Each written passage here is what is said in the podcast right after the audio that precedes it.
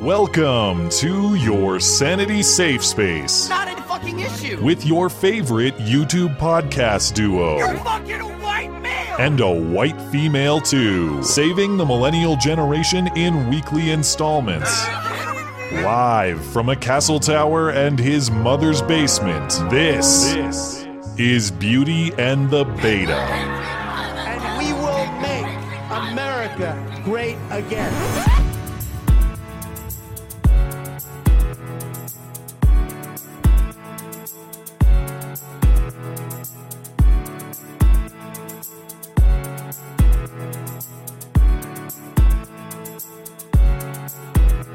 Because maternal love is the love that's going to change the future of mankind. So we'd like you to Uh, we, into we, that. like to say people kind, not necessarily mankind, because Uh, yeah. it's more inclusive. There we go. Exactly. yes. Thank you. We can all learn from each other.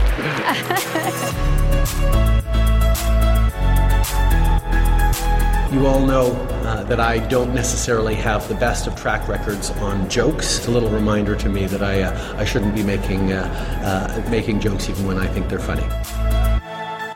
You are fake news. Very fake news. Skag free whoever he is. I agree with that. We'll do it live. Hello and welcome to the show. It is a great show. It is a terrific show, tremendous show. Frankly, the best. You can ask anyone about that. People often do. This is Beauty and the Beta. My name is Matt Christensen. Flanked on my right, as always, by my wonderful co-host Blonde. Welcome. Hello. We had uh, a good chat with Fleccas this week. Uh, I really like him. He does great work. If you you might have seen this wonderfully bearded man doing all these man on the street interviews in L.A. at all the protests and activist events du jour. Um, and it was great to talk to him. I got a lot of respect for these guys who go into these hostile environments and talk to people on the mic and provide some entertainment in so doing. So that was that was cool. He's a good guy. But most Uh, importantly, the beard. Yeah, it is. Uh, he has a lot of redeeming qualities. The beard might be number one. Um, so we'll play that interview with him, get his insights on what's going on in the protest world and beyond to close the show. I would tell you what time that will be, but um, that's a, that's a fruitless exercise. I try to estimate what time we're going to get into these interviews, and I'm always way off. So find out. It'll be at the end of the show.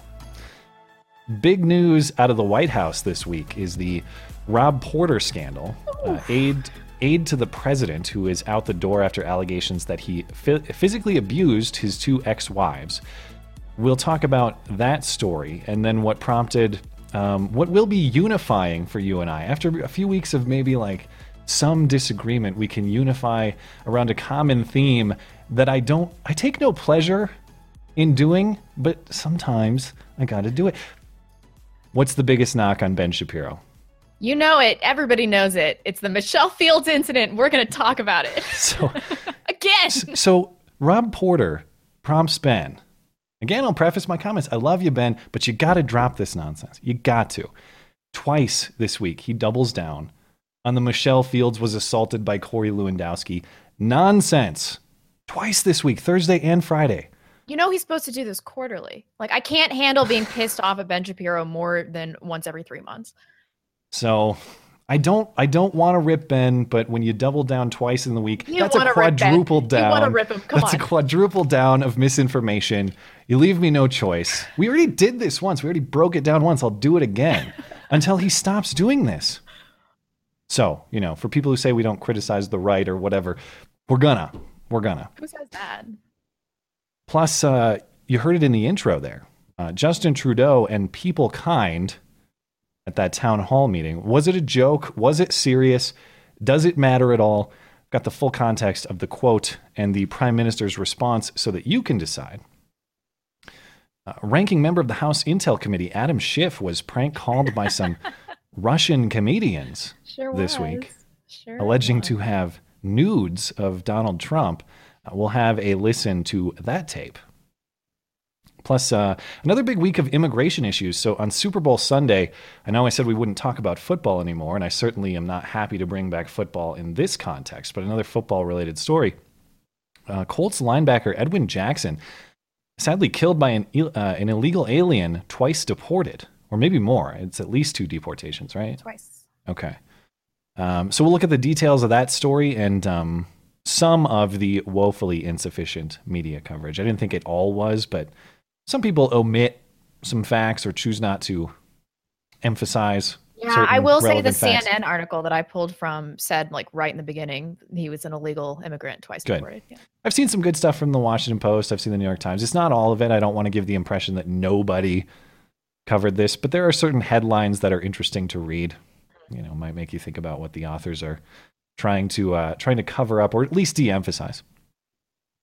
Also, in the world of immigration, Nancy Pelosi takes to the House floor to filibuster. It's not technically a filibuster in the House, but she gives a speech for eight hours, uh, taking a few minutes to tell the story of her racially self self-loathing grandson. Oh God. Is the story even true? Do you know what day that was? Uh, I don't actually know what day this uh, during the week that was. Because somebody called and we hadn't heard about this yet, and we were like, "She stood up for eight hours. I don't believe this. This isn't true." Ah, on it's- one we- yeah, it must have been Wednesday then, and we made some joke about um, how does a corpse stand for eight hours? I, I- I Ah, don't remember, right. something like that. How do how do you prop a dead body up for that long Some without it falling joke. over? Yeah. Yeah. So we'll take a look at what she had to say. Plus, uh, CNN runs a story that profiles some DACA recipients who say if Congress doesn't act, they will leave the country. Rats. Oh no. So, so think about that for a minute. we got to keep them. We got to find a way I know. to make them stay. Uh, and to round it out, we'll check out a story at a, at a Utah school where reportedly, and school administrators confirm this, kids aren't allowed to say no at the dance. If someone asks you to dance, you must say yes. Um, it's another classic example of what happens when progressive values clash. So, how does being inclusive and forced dancing with people, how does that square with Me Too and everything I don't consent to is literal rape? We'll find out.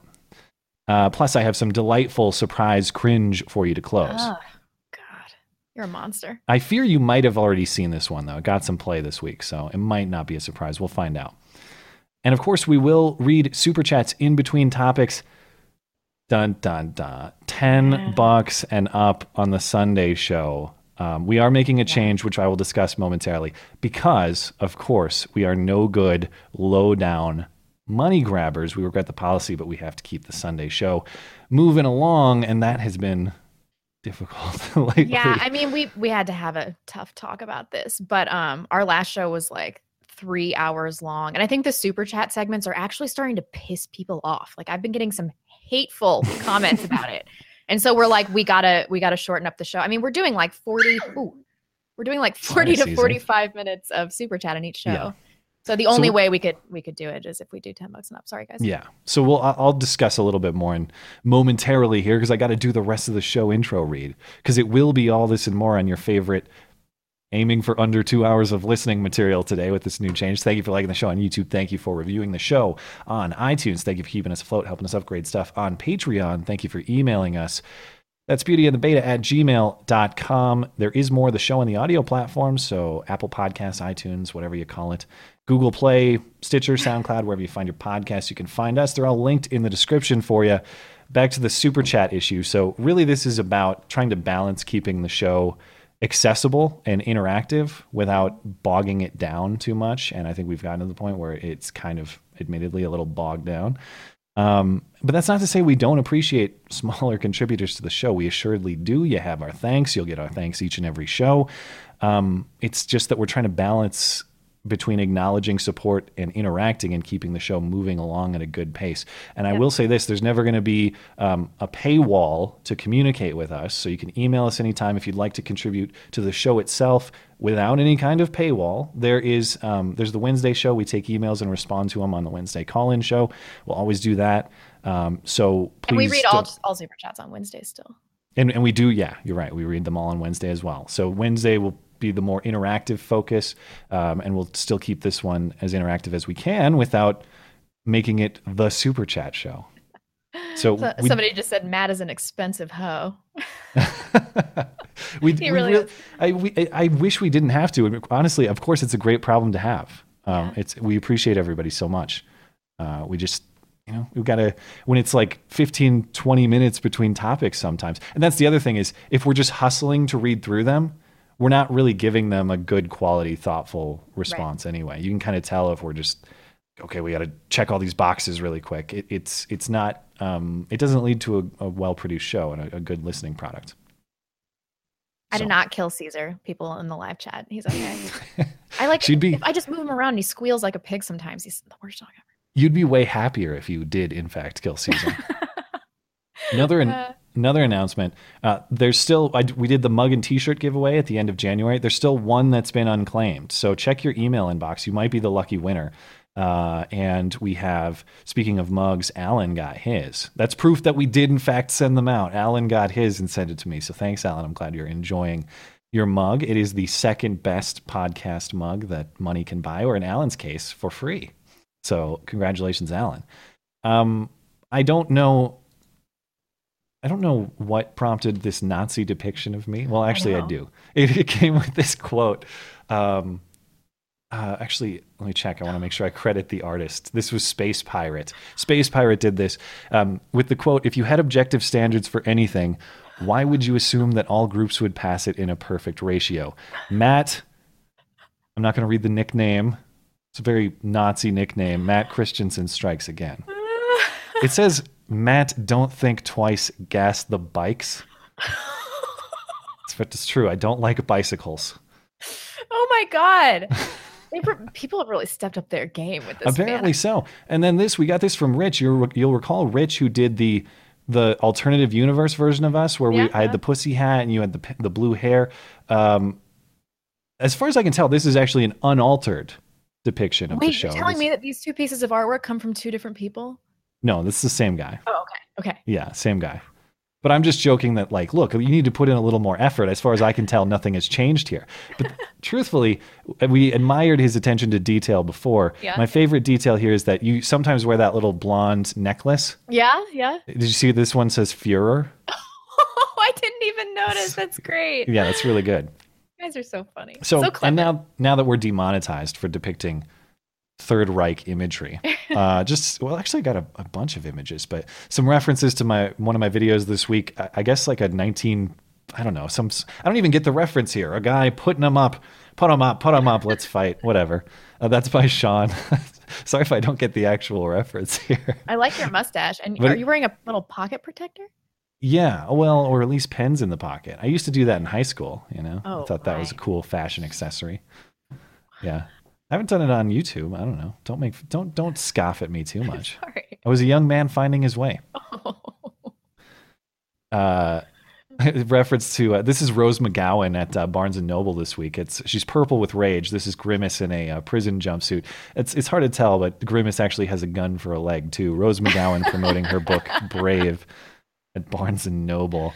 Uh, a couple of pieces of art from Steven, who has actually met Rose McGowan uh, as well as Milo, but is noting that he has not yet achieved his photo goals of meeting us. Um, That's a funny picture of me. and just, I, I was talking to Steven on Twitter. My goodness, th- that was only three, four years ago with Rose McGowan. She's Yeah. 40 plus at that. She still looks awesome. Awesome, yeah. And then feminism strikes, you know. She needs that hair. Hair is an She's st- important. it's an important facial. It, it makes everything look better. She still looks great. So, you know, come on, Rose. We, we believe in you to have a comeback. Or maybe we don't. I don't know. Uh, of course, I'm no fan of rollerblading because it's so fucking gay. Uh, this is from Jin. That's so good. That's your gayest facial expression too. And then I like how like the skin tone is the same as your face, and so it, it it's a really good photo. yeah, it actually, yeah, the, the, you're right. The tones are pretty good. Like, it's a believable shop. And I believe you would wear that too. I really do. I- yeah, I mean, maybe there are a few items in my closet. Who knows? You got a few mesh shirts, yeah. Yeah, yeah. Uh, and then the emerging meme of the show. Jeez, jeez, guys, jeepers, golly. Okay, I know when Blonde says something that you perceive as totally unacceptable. that was from uh, Lord Somber. Jeez, jeez, artwork. Jeez, guys, I need a sounder for that. Uh, so moving along before we hop into Rob Porter and then mm, you know getting into Mr. Shapiro. Yeah. Um, Oh, I did want to mention that we discussed that we're not going to cover the Grassley memo and all that. Yeah. I just made a really dense video about it yesterday. Um, so hop over there and check it out. There have been crazy revelations in the news this week regarding this. It's just astounding. But we're not going to cover any of that in this show because we had a really heavy show last week, and we're like, all right, a little, I- lighter. I don't know that. Yeah, yeah. I mean, certainly there's some people. I don't know that our the majority of our audience is excited for additional memo talk between us. You know, yeah, yeah. but I'm we sure. We can't see at- eye to eye on it, you guys. well, again, God. transitioning to something on which we can see eye to eye. Although I suspect you're going to be harsher than I am, but at this point, harshness is merited. So let's set the context here to this Rob Porter scandal before we actually talk about the Michelle Fields stuff. Well, I will say that when I first heard this come out, I was like, I don't know. I don't know. And so two of his ex-wives came out uh, and said that he had abused them for multiple years. There was an there was a restraining order.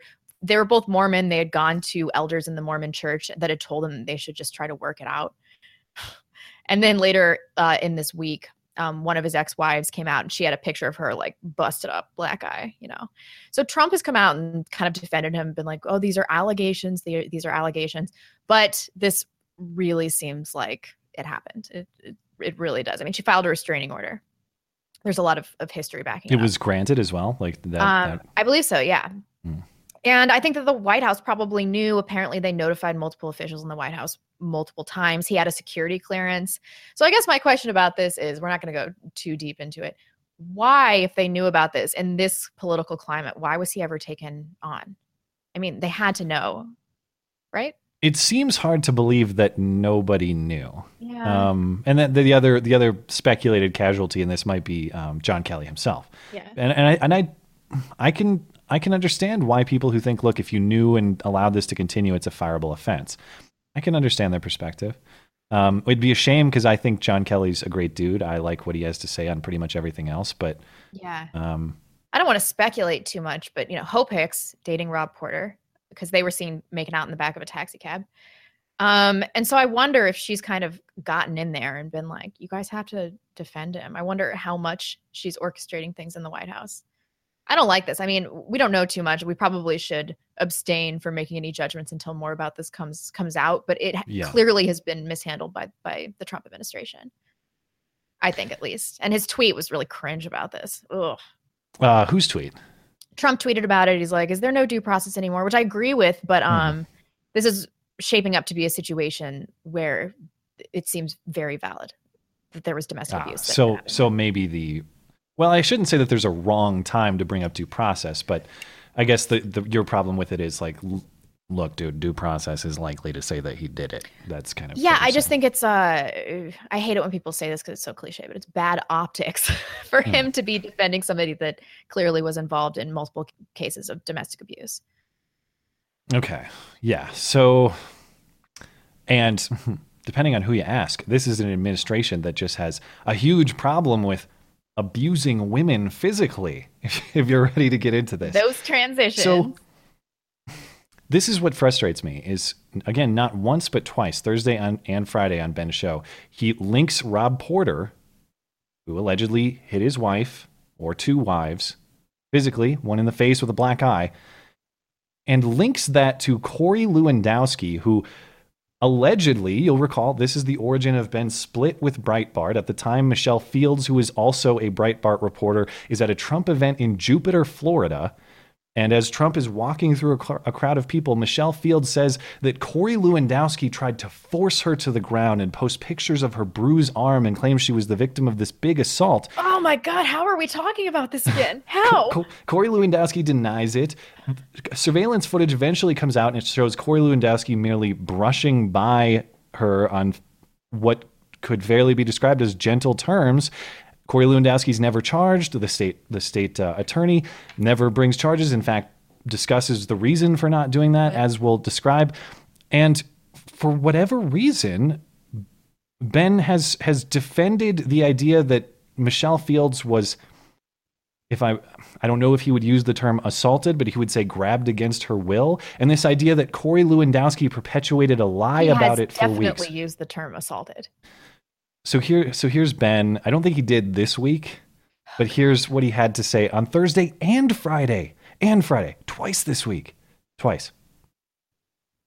It turns out that Rob Porter was apparently dating Hope Hicks, who's another top aide to the president. Hope Hicks has terrible taste in men, apparently. She also supposedly dated Corey Lewandowski, a married man, on the campaign trail. Corey Lewandowski, famous for grabbing Michelle Fields and then lying about it. So she, she has really top notch taste in men, does, does Hope Hicks. Hope Hicks. Okay, so that's that's Thursday, and then Friday he returns to it. A young woman looking for love in all the wrong places. She dated Corey Lewandowski, the Trump campaign manager who was married at the time. During the campaign, was spotted yelling at him on the street by the New York Post. Corey Lewandowski, of course, had a penchant for grabbing women and bruising them and then lying about it Is for that? three Can you weeks. stop for a second? Yes. Uh, We're gonna have to rewatch that. Um, sorry, I didn't mean to interrupt right at the end. But is how much evidence is there that she actually was banging Corey Lewandowski? I actually didn't have time to look into that. I, I Can someone tell me in the live chat? Is it just that they were pictured yelling at each other in the street? Because that could be work related. I've heard this from people, but I haven't seen any ev- like she was pictured making out with Rob Porter in the back of a, of a taxi cab. So we Hmm. know that something's going on there. But what evidence is there that she was banging Corey? Lew- I mean, he's married. That's a real allegation.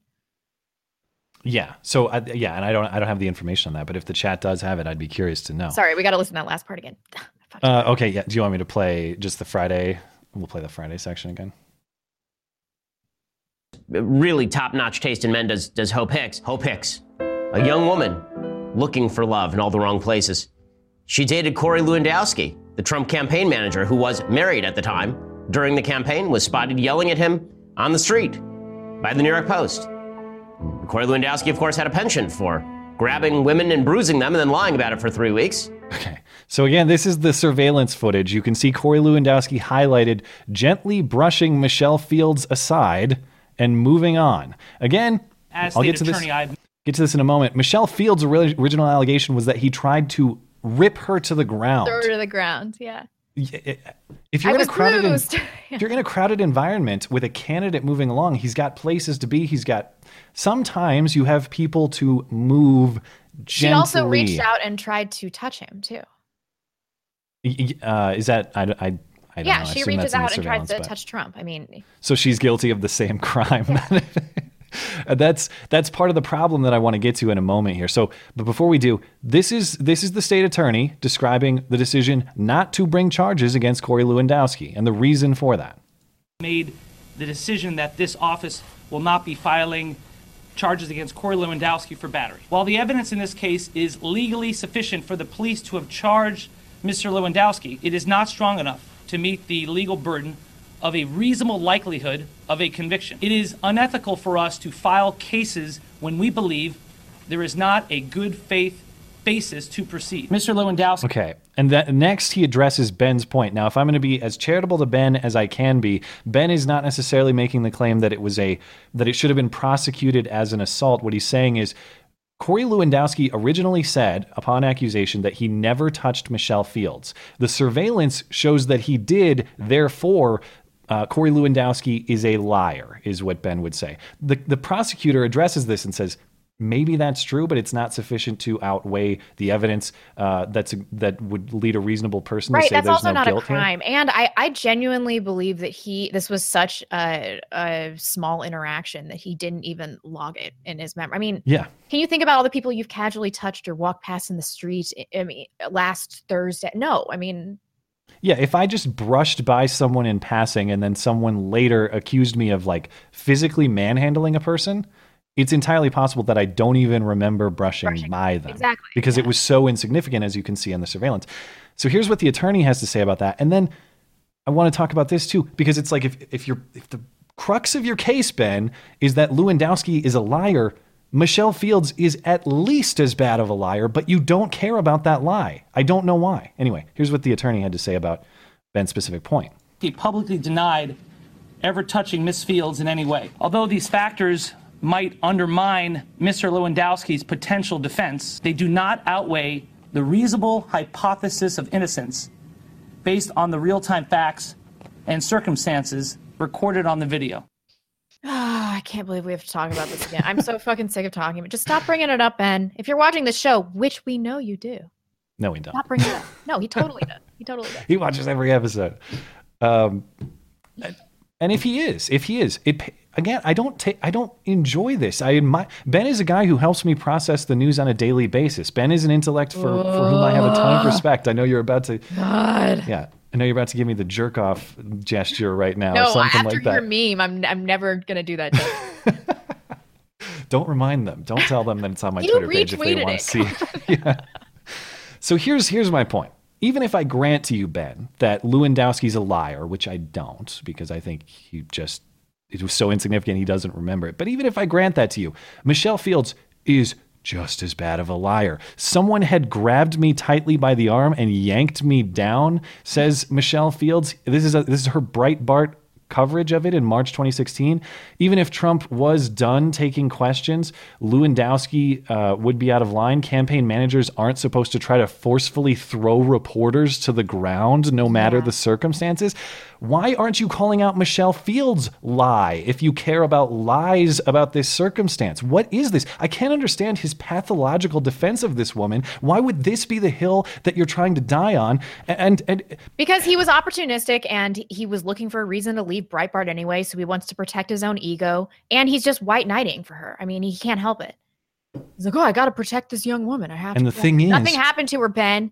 Nobody's even bringing this up to him. He's bringing It's like he's it up. debating with himself. No one's making you say this shit. It's Ben. two years Just ago stop now. bringing it up. Just It's stop two bringing it years, and it's such a stretch. It is such a stretch to say that even if we grant what Rob Porter did, let's say it's true. Let's say it's 100% true. And again, there's evidence to suggest it is.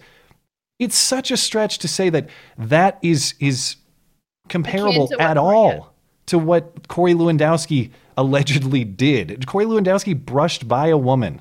This is like the Me Too shit where somebody's like, it's claiming that somebody that a man putting his hand on her knee is the same thing as being gang raped. It's it like is there are degrees here. It is astounding. Like, say what you will about Ben Shapiro, you can agree with his philosophy, his his worldview about the way the world ought to be, and you can dispute that. I don't think he's a guy who's really loose with the facts. He usually has a, a very good grasp of the facts, and in this case, his perspective is so twisted, it's bizarre. Yeah, his ego has prevented him from seeing reality clearly before. Have you heard some of the shit he said about Trump? He's not hmm. grounded in reality. He's just good at, at parsing out factual issues in a reasonable way. I think his brain is probably broken like a lot of the leftists. These entrenched right conservatives. I mean, I only rip because I love.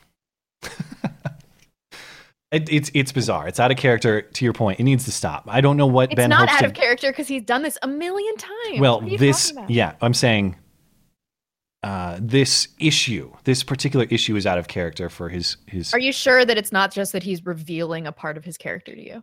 I don't know, man. It's getting it's getting more and more bizarre the further we get from the incident itself, and his need to bring it up.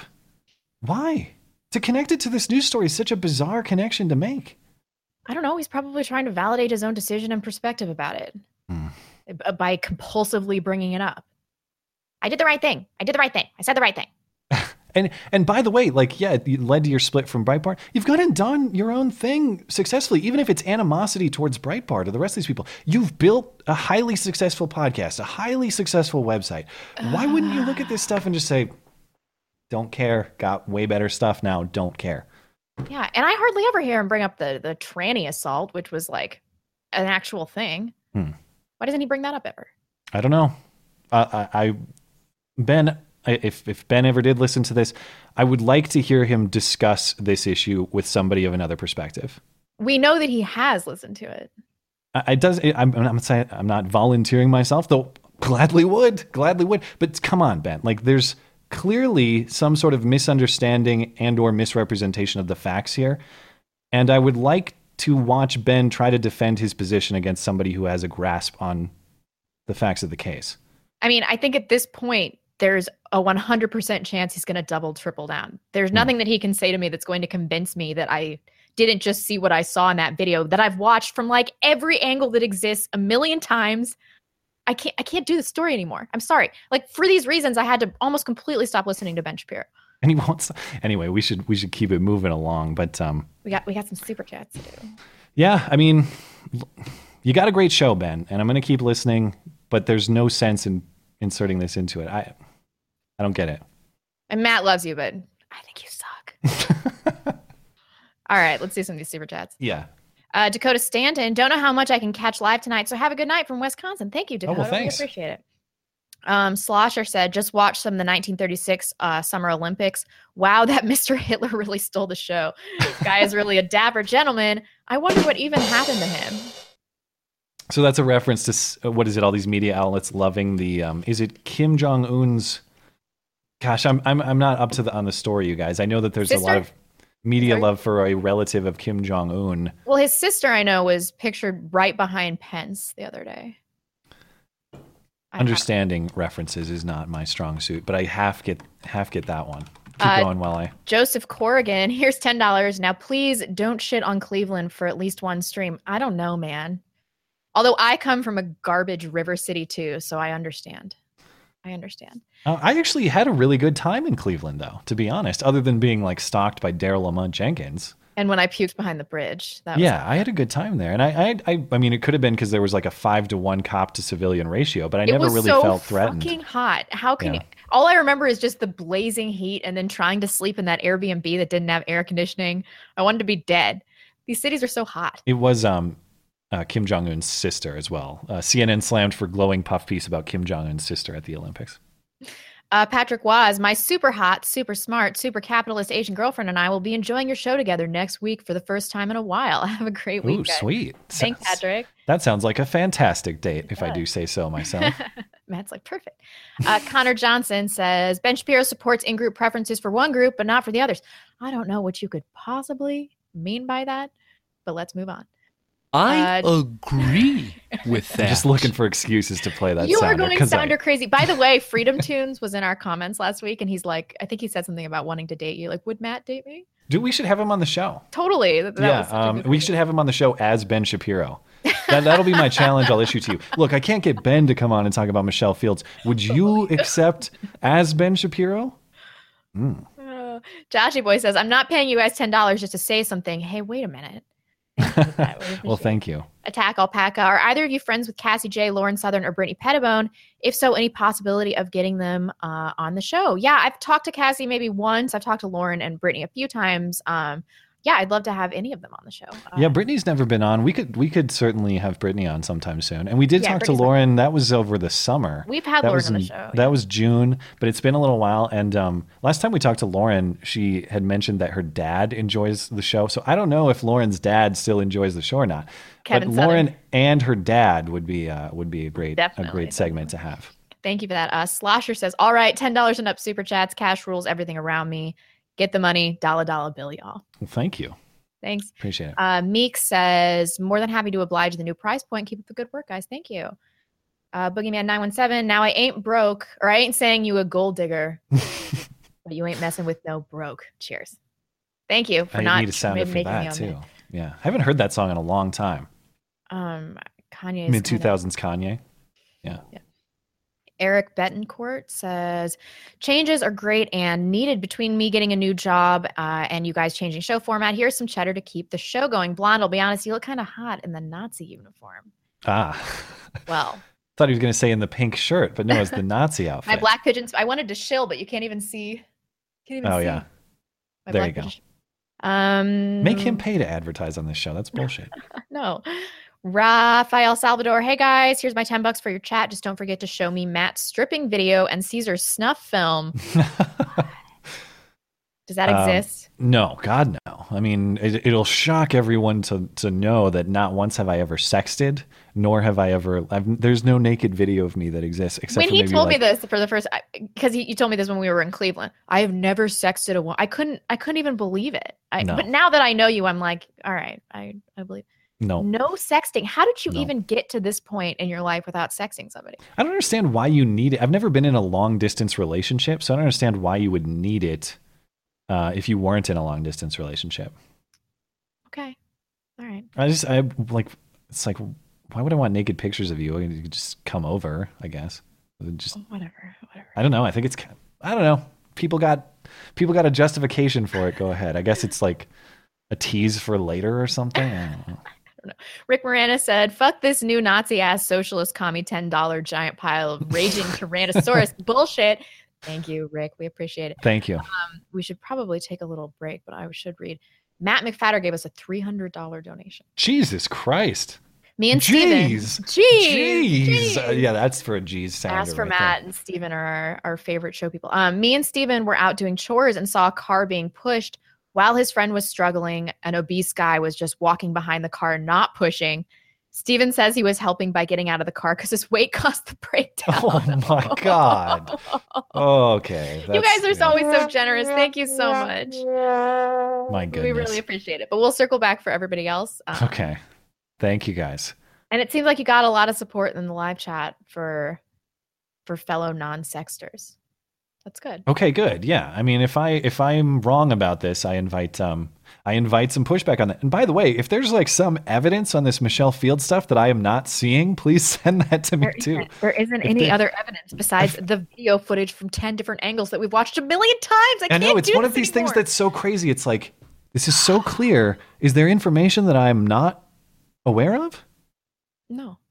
Uh, Because that seems like the only explanation, but or the explanation is inexplicably shilling for some lying hoax chick who works at Huffington Post now, who's not even relevant to your career. Okay, I could rant about this for another hour, but I won't. Because Everybody we should talk appreciates it. because we should talk about Justin Trudeau and people kind. Oh my god! And this isn't even the surprise cringe because everybody has seen this. Oh my yeah. god!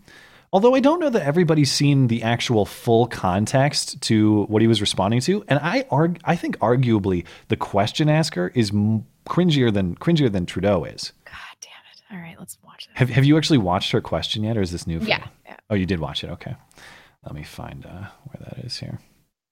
So, uh, well, let me set the context first, actually. So, this is February 1st, so uh, 10 days ago. Justin Trudeau is holding a, a town hall meeting in Edmonton. Uh, and a questioner asked him about women in government and women in society generally. We'll take a listen to it. Um, she references the power of maternal love. And she's saying that maternal love will help mankind. And that's when Trudeau corrects her to say people kind. Um, Trudeau was faced with intense criticism and even more intense memes, of course. Uh, and so, asked to follow up on it, he said that it was a joke. Um, that in context, the joke doesn't, or out of context, the joke doesn't really make sense. So here's the full exchange, um, the full exchange uh, between Trudeau and this question asker. Mr. Trudeau, we thank you for coming to our city today. One thing that I wanted to give you thanks for is also how you have recently filled the seats of your cabinet with female leaders. Yes.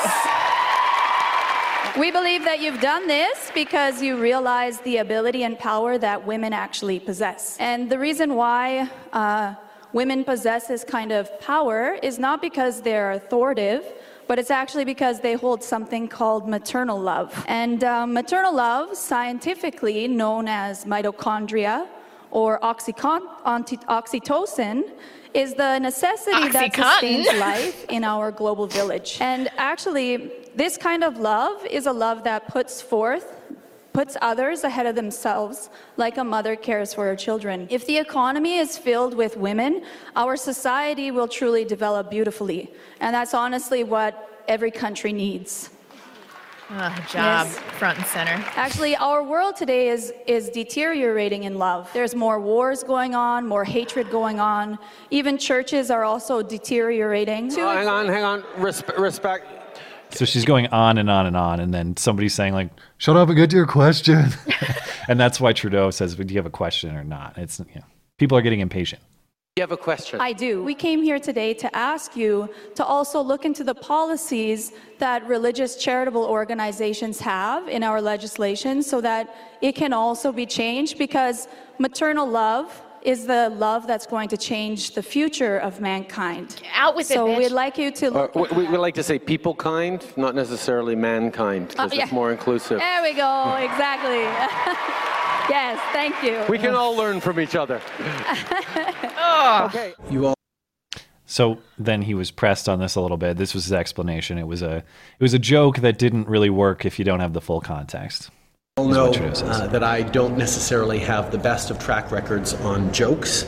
Um, I uh, made a dumb joke a few days ago uh, that uh, seems to have gone a little viral uh, in the room on the people kind comment. Uh, it played well in the room and in context. Out of context, it doesn't play so well, and uh, it's a little reminder to me that I uh, I shouldn't be making uh, uh, making uh, making jokes even when I think they're funny. Embarrassing. I'm so embarrassed. Like, why did he have to make Well- a statement about it? Just let it blow over and say nothing. Learn something from Trump. Well, that's not really his. Trump, yeah. I mean, Trudeau would have tweeted, you know, 10 things if he had learned from Trump. So, do you are you more embarrassed or confused by Trudeau or the question asker? Because I'm more critical of the question asker. The question asker. I mean, her stance is uh, presumably equality for the genders, and then she goes on this giant t- tangential response about why women are superior. So yes, that, yeah, that's there's no one way to interpret. dissonance. We need to be equal, but here's why we're better. like, okay. Yes, exactly. So it's all about maternal love, but it's not paternal love. Apparently, paternal love she did say trans- OxyContin, right? Uh, She almost did, and then she said oxy um, uh, oxytocin, which is the hormone. So I want, I actually want to talk about this because I'm not, I'm not biology guy. I'm not biology. I'm not a biology major. I didn't take a lot of biology college classes, so I might speak incorrectly here if there are biology people in our audience who want to offer thoughts on this. Go ahead. biology people. biology people. My five minutes of research into her statements, because when I heard, when I look, I, I do remember my sophomore in high school biology, um, mitochondria, the powerhouse of the cell, for example. Uh, I don't recall that. At least my biology teacher did not call mitochondria maternal love. So I had to look this up and thought, what is she actually talking about here? Um, I presume that she means, and this is actually new information to me, but it doesn't square with the way she characterized it. She characterized it incorrectly. Apparently, uh, there are mitochondrial DNA in addition to the DNA that exists in the cell nucleus. And these mitochondrial DNA are inherited only from your mother, which is kind of a, a biological, a piece of biological interest. There's a lot of study of this about why that's the case. But there isn't really a love aspect to this. It's just genetics. It's the biological fact that of how of how humans are how humans reproduce. So the idea that this would impact politics just seems uh, I don't know. I'm unclear. I like how now she believes in biology, but you you talk about sex and gender. I'm sure she's all over the place. Yeah, it is not as though your mother just loves you so much that she gives you mitochondrial DNA, and your father's like, "Fuck you, you're not getting any." I mean, that's not that's not the way the Who is process this works. chick standing next to her too? Did she ask a question, or is she just like token black girl? Stand up next to her. Yeah, the, um, this one. Yeah, that's. I guess she's the she stand diversity representative. Yeah, the church is. She's from some church of some kind. So So in Canada, you're not allowed to talk unless you have a black person standing silently next to you, right? that might be it. We'll It's have to have our. now. We'll have to have our Canadian friends confirm.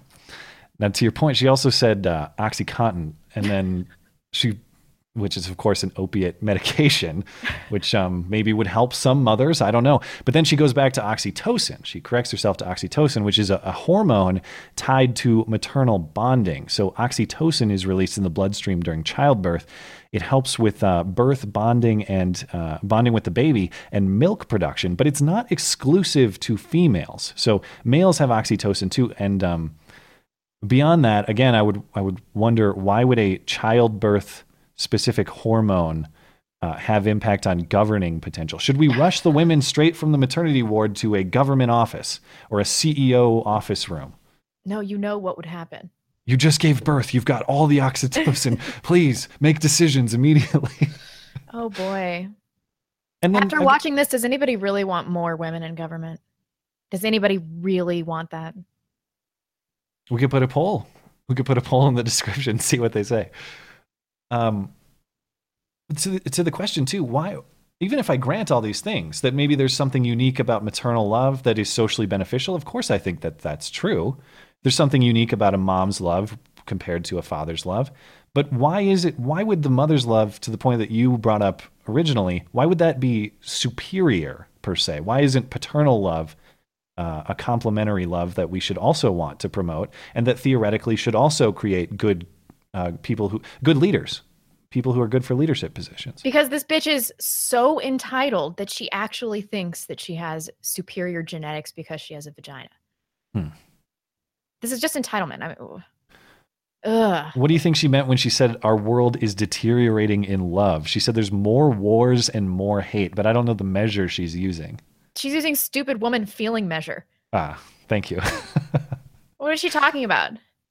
Historically, this is a time of peace and prosperity, and people are living longer than they have. yeah. I mean, uh, by any nominal measure, she's full of shit. That's that's There's not enough love in the world. Shut up. Shut yeah. up.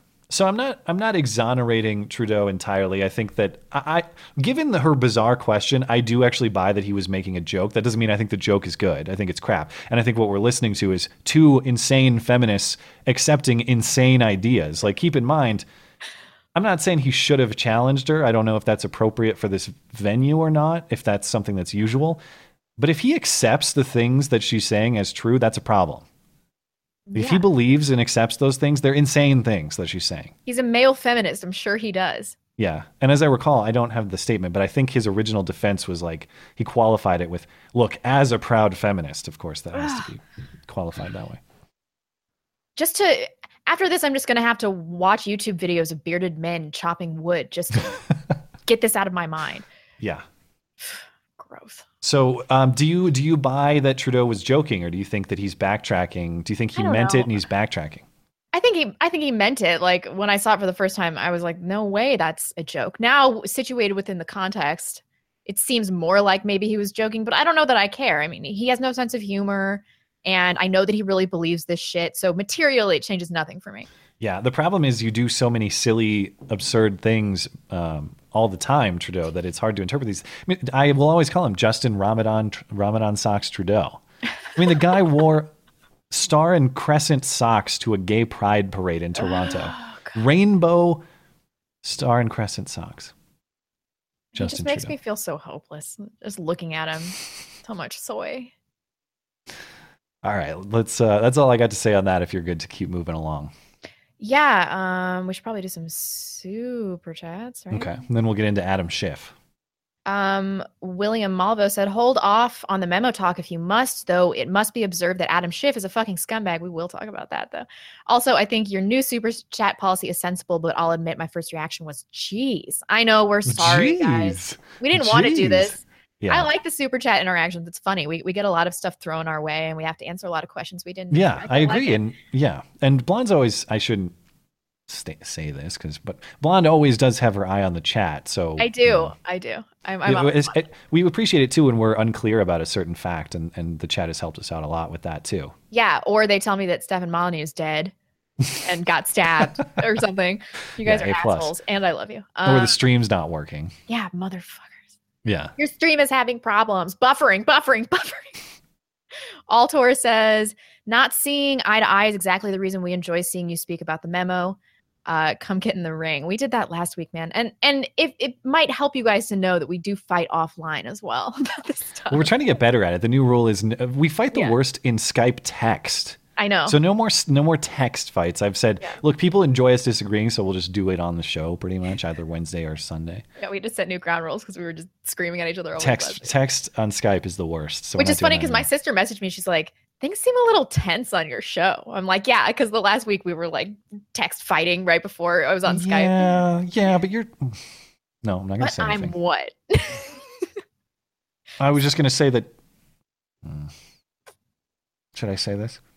I don't know. Certain individuals have had certain conspiracy theories about my intent in the past. Fine. That's that's all I can say. Whatever. He's right. Love guys. you. I'm pretty I don't- paranoid. Yeah.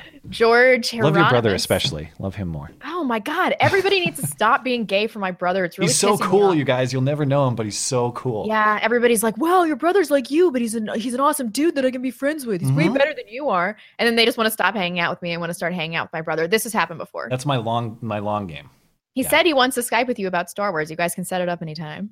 Well, give me his email. I'll do it tomorrow. I'll do it tonight. I'll stop the show right now. Fags, you guys are fags. Yeah. Um, I was like, "You want to talk to Skag about Star Wars?" And he was like, "Yes, I, I absolutely do." Oh, I thought it was his idea. Uh, Or no, I, I setting- pitched it to him. Oh, you're setting up a, a mandate for Yeah. us. Oh, well, I still would. I just for a second I was humbled. I thought, wow, well, this he really no cool guy. he came to visit me and he's like, I want to talk about Star Wars. I want to talk about Star Wars, and he made me watch all these red letter Ah. media uh, videos about Star. I'm like, I haven't seen it and I don't care. And, and now he's like, oh, I need somebody to talk to talk to you about Star Wars. Ah, okay. So I'm like, Well, I oh, would- I'm I still would. the person. I, I thought he had a high opinion of me, but No, he I- does. He, he likes you a lot. Oh, okay. oh my god, I'm sorry. I just broke your ego some more. yeah, yeah. Did you guys hear Paul Nehlen's Twitter got suspended today? Oh no! I saw that. Yeah. They're doing everything to stop us from saving the West and its people. Um, that sucks. I didn't hear that. Paul e- uh, Nehlen has been Is- cracking me up. He did it- a, a good interview or- with Baked Alaska too this last week. So check that out. Um, Gabriel Lopez says Sargon is a faggot. I still have to watch his um debate with Andrew Anglin, but I don't know. Was He's- that on Warski's channel or where was that? And Paul think Nehlen is Big still Alaska. suspended as of this moment. Still Man, suspended. So that does who knows if it's temporary? Well, come on, Gab. Um, It was Paul- on uh it was on Baked Alaska's channel, you said though, the Sargon Andrew. Yeah, Anglin? but it's like I think it's like five hours long. I'm just not up for it. I don't have it in me. The, these internet blood sports, they're too mean. they are. You gotta Uh, get rid of all that oxytocin. It's making you I don't soft. know what's happening to me. It's it's, it's Yeah. insane. Um, Richard McLaughlin, this is the last one for right now, and I'll circle back for everybody else. It's obvious Shapiro protects his childhood bullies and his politics by inundating his viewers' opponents with large amounts of information. He doesn't have to be vulnerable. Of course, in the process, Ben becomes a bully himself. That is some Hmm. serious psychological analysis right there.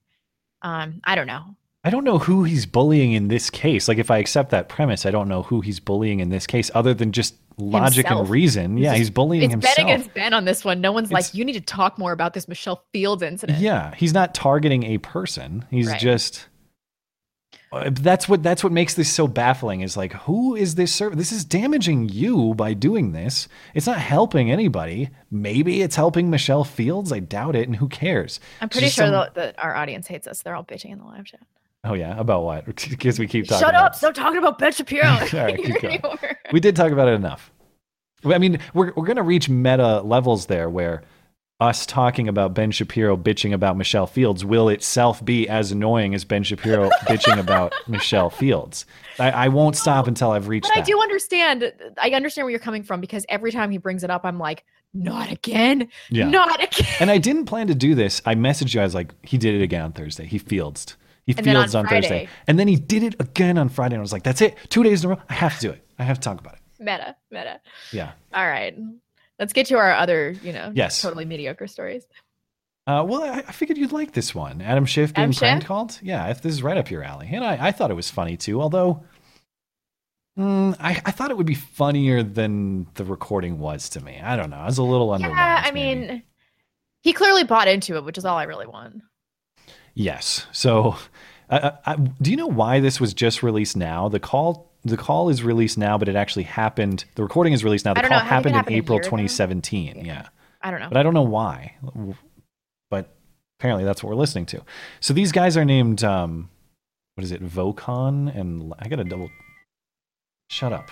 No, co- my college is calling me for donations. Give us your internet monies No, so we can indoctrinate people. not right now.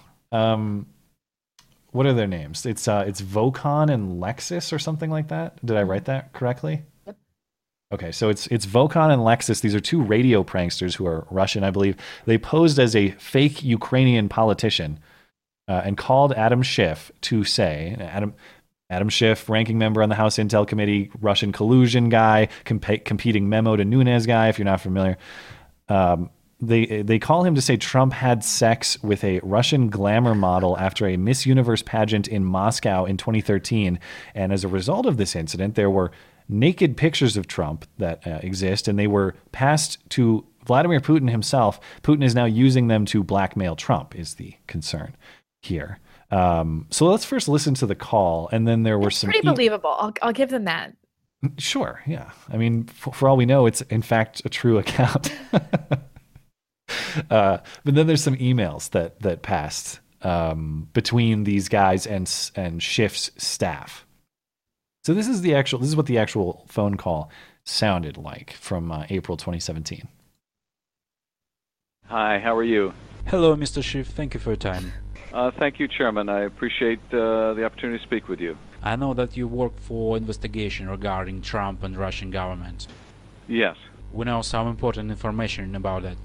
Uh, and that uh, that uh, is documented as well in materials you want to provide to us. In November 2013, Mr. Trump visited Moscow. He visited uh, competition Miss Universe, and there he met with Russian journalist and celebrity Ksenia Sobchak. She also known as a person who provide uh, girls for escort for oligarchs, and she met with Trump and she brought him one our Russian girl celebrity Olga Buzova, who also known as a person with a strange reputation. And she got uh, compromising materials on Trump after their uh, short relations. Okay. And and what's the nature of the compromise? Well, there were pictures of naked Trump. Okay. And so Putin was made aware uh, of the the availability of the compromising material. Yes, of course. Okay. Well, I'll be in touch with the FBI about this, and uh, and we'll make arrangements with your staff. I think it probably would be best to provide uh, these materials uh, to uh, both our committee and to the FBI. Well, let's be in touch, and I will wait for your response from uh, FBI. Excellent. I'll I'll have them follow up uh, as soon as possible, and I thank you again. Bye. Thank you. Bye. Bye bye. The FBI.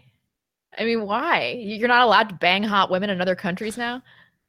Uh, well, I guess the, the the concern would be the blackmail portion of it. You know, like the the idea of of Putin exercising political coercion over the president of the United States would be something. That was so clearly bogus, though. I mean, come on. One hour, Russian girl. yeah, af- after I can't do a Russian accent, but the way he said there um, after short relations, it's, not, it's kind of an underrated part of it. And that. it sounded like he was reading too. yeah, he probably was. How I'm did sure they get him on the phone? That's my real question. Yeah, I mean, I guess you got to assume there's probably a thirst for information like this that, if given to a staffer, would have been, you know, ex- expedited through the process. So I think that's part of it. I think that's part of why people are criticizing Schiff for. He, so here's he, he says he never bit. He says They he followed up with him after this call. False. yeah, he says he didn't. Um, he's Schiff claims he was not fooled by the call and reported it to the authorities. But this is what people are, are latching onto: is there are emails between these these pranksters posing as a Ukrainian politician and um, and uh, and and and Schiff's staff. Now, I didn't look at the actual return emails. I think they're blacked out here, but it seems like it'd be hard to pose as a Ukrainian politician. You could just look that up. I mean, what did they do? Like really legit Ukrainian politician at gmail.com or something? I mean, how how is that faked? Oh, somebody in the live chat said that H.A. Goodman interviewed these Russian guys. Sweet. Okay. I'm going to check it out. I love H.A. Yeah, Goodman. so we could check that out. That's Um, so funny. Uh, yeah, I mean, they must have done something semi legit. Or Adam Schiff's just retarded. And yeah, that's possible. Yeah, so it's hard to believe that he had no follow up other than just telling the authorities, presumably that being the FBI, when in fact there are multiple back and forths with his staff um, that you can see in the Daily Mail coverage here. This all published through the Daily Mail. Uh, the FBI was actually asked by the Mail about whether they investigated this. The FBI couldn't comment on whether they um, received the information or investigated any information about alleged nude Trump photos. And that's part of the exchange. The email exchange here is, you know, making plans to meet up to exchange this information. What was their plan? They were they were going to blackmail Trump with this, and he would have been like, he would have just sat there and been like, "Do it, release these naked pictures of me." It's just going to be some old man body. Everybody's going to get over it in a few weeks. Who cares? Yeah, I mean that that uh, like if if Putin legitimately had these things, that would be an interesting question. How would Trump respond? Because I I like you don't think Trump would probably be that threatened by naked pictures of him leaking. He'd be like, "Awesome, go for it." Now everybody Yeah. gets to see my dong. He'd probably be happy about it. Yeah, probably. I mean, yeah, I, I, I don't think that would be um, a, a huge crisis to him. That said, I don't, I wouldn't want foreign governments to have blackmailable information about our our leaders either. But Yeah, but why would Putin just be turning this over to? That's another thing. well, they're saying that the Ukrainian government officials had it. I don't think they're claiming to represent Putin. Okay, so they're saying that they got this from Putin, though, right? Mm, I don't know. I mean, the the call is like eight minutes long. I had to cut it down. I think. I, I how- listened to the whole thing, but I was like, this story does not check out at all. He must have done Yeah. just no investigative research at all. If he Googled this uh, this elected official or whoever he's posing as, wouldn't he be, he have been able to find his Yeah. his his email address, his legitimate email address? I think the big allegation against Schiff that some people have is that he appeared to want to run with this for political purposes rather than passing it off to law enforcement.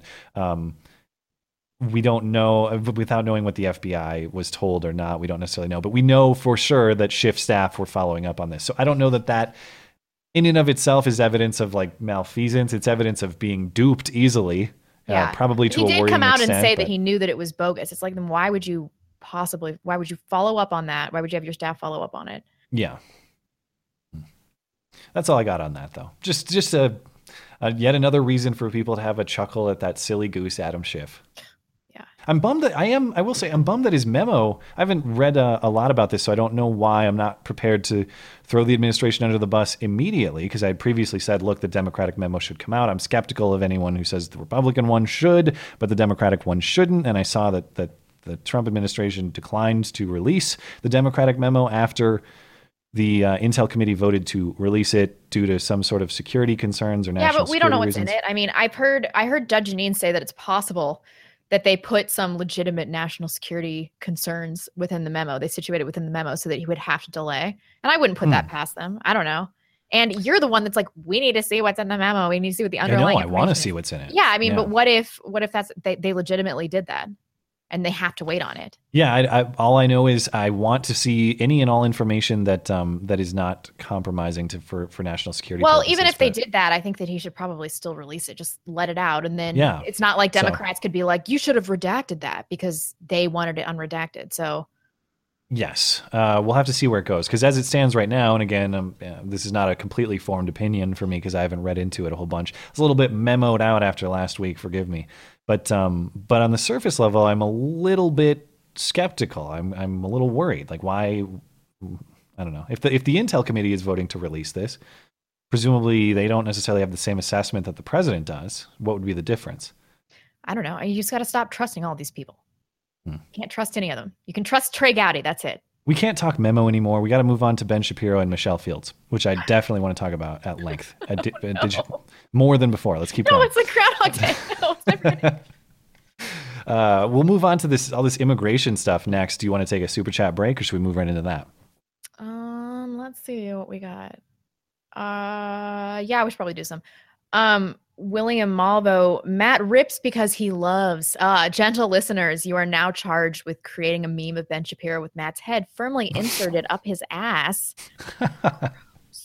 Hey, I don't. Uh, look, I will laugh if such a depiction emerges, but I don't think that was a fair characterization of what I said either. I don't think my, I don't think my face or head is anywhere near Ben's ass. Yeah. I'm just acknowledging appreciation for him. No, you like Ben's ass. You like to get all up in there. You're like, oh, Ben's ass. Don't look at me like that. What do you want? A rim shot? That wasn't good enough. You're not a woman. You're not funny. No, But I am. I'm a man. uh, Josh Ford. Did I just talk through that sounder again? I don't even know if I Keep did. going. Josh already Ford, ruined. A longtime listener, first time chatter. I'm so fucking blind. Blonde, 29 year old single man here. Your video about setting up Matt's match account and the barren dating scene confirmed what I already thought was true. Hmm. I, th- I thought that was like an uplifting and hopeful video. And I, I'm sorry to hear that he apparently shares the experience, but I, that is one of my favorite videos of yours. That was the one where you talked about some. What did you call it? Like restoring value for women or something like that. Yeah. Oh man, that bumps me out. I'm sorry that that didn't bring you. Bring Keep you fighting the good fight, man. Keep at it, yeah. Um, Andrew Grove playing Seven Days to Die and watching you guys. Not sure if a zombie apocalypse would make the world better or not. DLNC Team Hawaii branch. What? Uh, I don't know the the acronym. I presume a team in the video game. But thank you for um, thank you for supporting the show. And I, um, you know, if zombie apocalypse strikes, then my wilderness fortress here, high atop uh, the headwaters of the United States, will be a suitable place for survival. So head Suitable. head um, head into the mountains of Montana, and uh, we'll we'll do our best to survive. We also have a lot of guns. So Lots of guns. Matt's got one in every room of his house. Uh, Redicus says we have a masculinity crisis and a fatherless home crisis, and this bitch is talking about maternal love. Where's the single mother? Uh, where the single mother crisis is devastating in context that almost makes him look good. Hmm. Uh, that's true. Yeah. That's true. Thank you, Redicus. Uh, Rainer Chen. Chinese immigrants are the target of the hijab hoax, yet no one cared because they spoke Mandarin. Man is capitalized. Mandarin. Ah, you, we we prefer Persindarin. Around, yeah, of course. No, but yeah, it, yeah, we spoke about that a little bit last week with um with the Asian protesters in Toronto, and um you know uh, As I complained a little bit about their identity politics and, and them making it an Asian issue, I can sympathize. Like you were profiled, Asians were profiled wrongly by Yeah. a hoax, and I can sympathize with that. Yeah, and I think that they have the right to be angrier because they're a particularly low crime demographic. So, um, Travis Via Q and A needs rules for asking questions. If it takes longer to answer the question than to ask, it's a no go. Same problem at Crowder and VTech. If only they up their super chat to weed out the poor people. Um, Think of that. How come it's yes. a rip? At first, I thought he was talking about our call-in show, but he was talking about Trudeau. And I, I mean, I had to cut that up. This this chick asked like, I bet it was over five minutes of a question. With people in the audience just like, shut up. You couldn't really hear them, but Trudeau acknowledging them, I'm sure that's what they were doing because it, it was it was unlistenable, and her question wasn't even coherent. It didn't make any sense. Rambling. Yeah. The mitochondria and the oxycontin. Yeah. Um, William Malvo, I think the dumb SJW girl is implying that feminist breast milk fed directly to government legislators will lead to a utopia led by Amazonian warriors. Yeah, that's a good one. uh, Sean Davis, longtime lurker, first time chatter, blonde. Oh, you're a savage and rock the Nazi uniform. Oh, man. Matt, you're a cuck. Love you both. Oh, Take right. these shekels and rock 2008. By the way, Matt, proud Eagles fan here. 2018, you mean, not 2008. Oh, whoops, 2018. Yep. Yeah. Totally. Uh, no, I'm, and I'm happy for the Eagles, man. Uh, some of their fans sound like dicks, to be honest, but that's not the team. And um, Have they I- settled yeah. down? Uh, well, there were there were allegations of a lot of mistreatment of Vikings fans in the NFC Championship. Oh, this is Um, also gay. Who really cares? brutal stuff. One of their fans after the Super Bowl win, I don't know if you ever saw that clip. He ate actual horse shit. Did see that clip. Yeah. And by the way, like previously, Eagles fans had been punching police horses in the face. Something about horses and Eagles fans. Uh, or at least the rowdy ones that are around their stadium. No, this is sports people. No, E- Eagles Eagles fans have a have a particular um, notoriety for being for being rowdy. Apparently, I've never had the experience, but this, according to people who have experienced several different football cities. Whatever, fine. Hmm. Sports okay. Uh, David Howard regarding women in government, quote, we can put a poll. Skag 2008. I rate 10 out of 10. Did you say that? Uh, yeah, I meant to say we could put up a, a poll to respond to, but yeah, I probably said something like that. Thank you, David. Let's just do uh, one more right now. Josh Hahn, check out Carver Kings on Netflix. Bearded men carving wood with chainsaws. Oh, that's blonde porn. Oh, God. My wife is watching this week and told me to tell you guys we love you too. Thank do you, Do you. Josh. prefer do you prefer chainsaws or the traditional like handsaw? What what's what's better for you? I'm sure, I, I don't know, probably a handsaw. Yeah. Yeah. A little more muscles uh, at play, muscles Carver working. Kings. Well, I will be sure to watch this. be sure to watch this later. Soon as we're done, soon as we're off the air. All right, we're good for right now. I'll circle Okay. back for everybody else. Yeah, so let's get into th- there's a trio of immigration topics, so we'll just go through these one at a time. This um this Edwin Jackson story is terrible. You've got the facts on that. So Uh, yeah. So presumably, reading between the lines, although I haven't read this, he was drunk, and so he took an Uber. And I think that he got that he was like really drunk, and so he got out on the side of the highway with his Uber driver who was helping him, and he was barfing.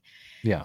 And then they were both struck by a Ford F one fifty, and one of them was thrown into the center lane, and uh, along with some of the damage. And then I think that he got hit again. So yeah, like, wasn't it a police car that accident accidentally ran him over? I thought I'd read that. uh, bypass along with the wrecked from the damage, bypassing state trooper. Yeah, as Yeah. he slowed to stop for the crash, he struck the body in the center Yeah. lane. And Ed, Um, Edwin Jackson, by the way, is a linebacker for the Indianapolis Colts. Uh, he he was uh he wasn't a starting linebacker, but you know an NFL player.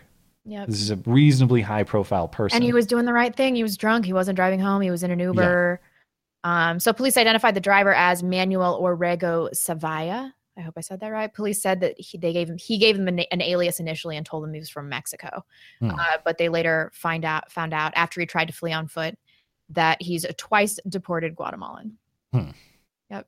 He and here illegally deported twice in 2007, 2008 for other crimes, which I wasn't able to find the nature on, but it sounds like they're one of them was drunk driving probably, and one of them might have been uh, a violent crime. So Yes, which is one of the headlines that I wanted to highlight. Um, and again, this isn't all of them. I'm not accusing the general media entirely of mischaracterizing this. We've seen a lot of the, the, the link you have to support the facts of the case here is from CNN. So it's not as though CNN has done a universally CNN did a fine job, job on this story. I got to give credit where credit's due. They immediately says like right in the beginning of the story that he's an he's an illegal immigrant. Kind of. I've got a small, not a small, a significant complaint with CNN coming up here. But some of the examples. Now, here's one from CBS. And if I'm going to be. So the, the CBS headline here Colts linebacker Edwin Jackson killed by suspected drunk driver. Now, the, the this is dated Sunday, so if I'm going to be charitable, maybe they didn't have that information yet. Maybe we didn't know who did it. We just know that Edwin Jackson died. Ugh, this is so Okay. But there are later ones. There's Huffington Post. Um, this one from Monday. Indianapolis Colts Edwin Jackson killed by suspected drunk driver. No mention. Not in the headline. Not in the headline. And then um, this this one, this is the Indy Star. This one is maybe the the worst to me, even though the the body of the story does reference the legal status of this immigrant. Suspect in Colts Edwin Jackson Uber driver deaths, previously convicted for drunk driving in California. Okay, so that part of his past is relevant. What do we need to know about? him? Oh, previously drove drunk, not killed a person uh, in California, just drove drunk in California. By the way, twice deported, didn't have a legal right to be here. And it says it in the article body. It's just they omit that from the headline. Because most Um, people just read the headline. Is that why? Is that It's, why? yeah, yeah. Well, and it's strange. And uh, this is where this is where I get to get into CNN here. So Trump responds. Uh, Trump tweets out, so disgraceful that a person illegally in our country killed Colts linebacker Edwin Jackson. This is one of many such preventable tragedies. We must get the Dems to get tough on the border and with illegal immigration fast in all caps. That's what Trump said. And I, I love this top response here. Um, so from somebody named Dave Hill, some blue check named Dave Hill, 16,000 likes. So disgraceful that 100% legal Americans kill way more Americans with guns than any illegals. You fucking racist old bitch.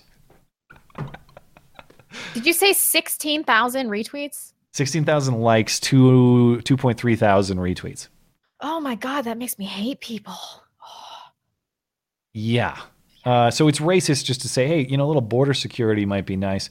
Um, so disgraceful that 100% legal Americans kill way more Americans with guns.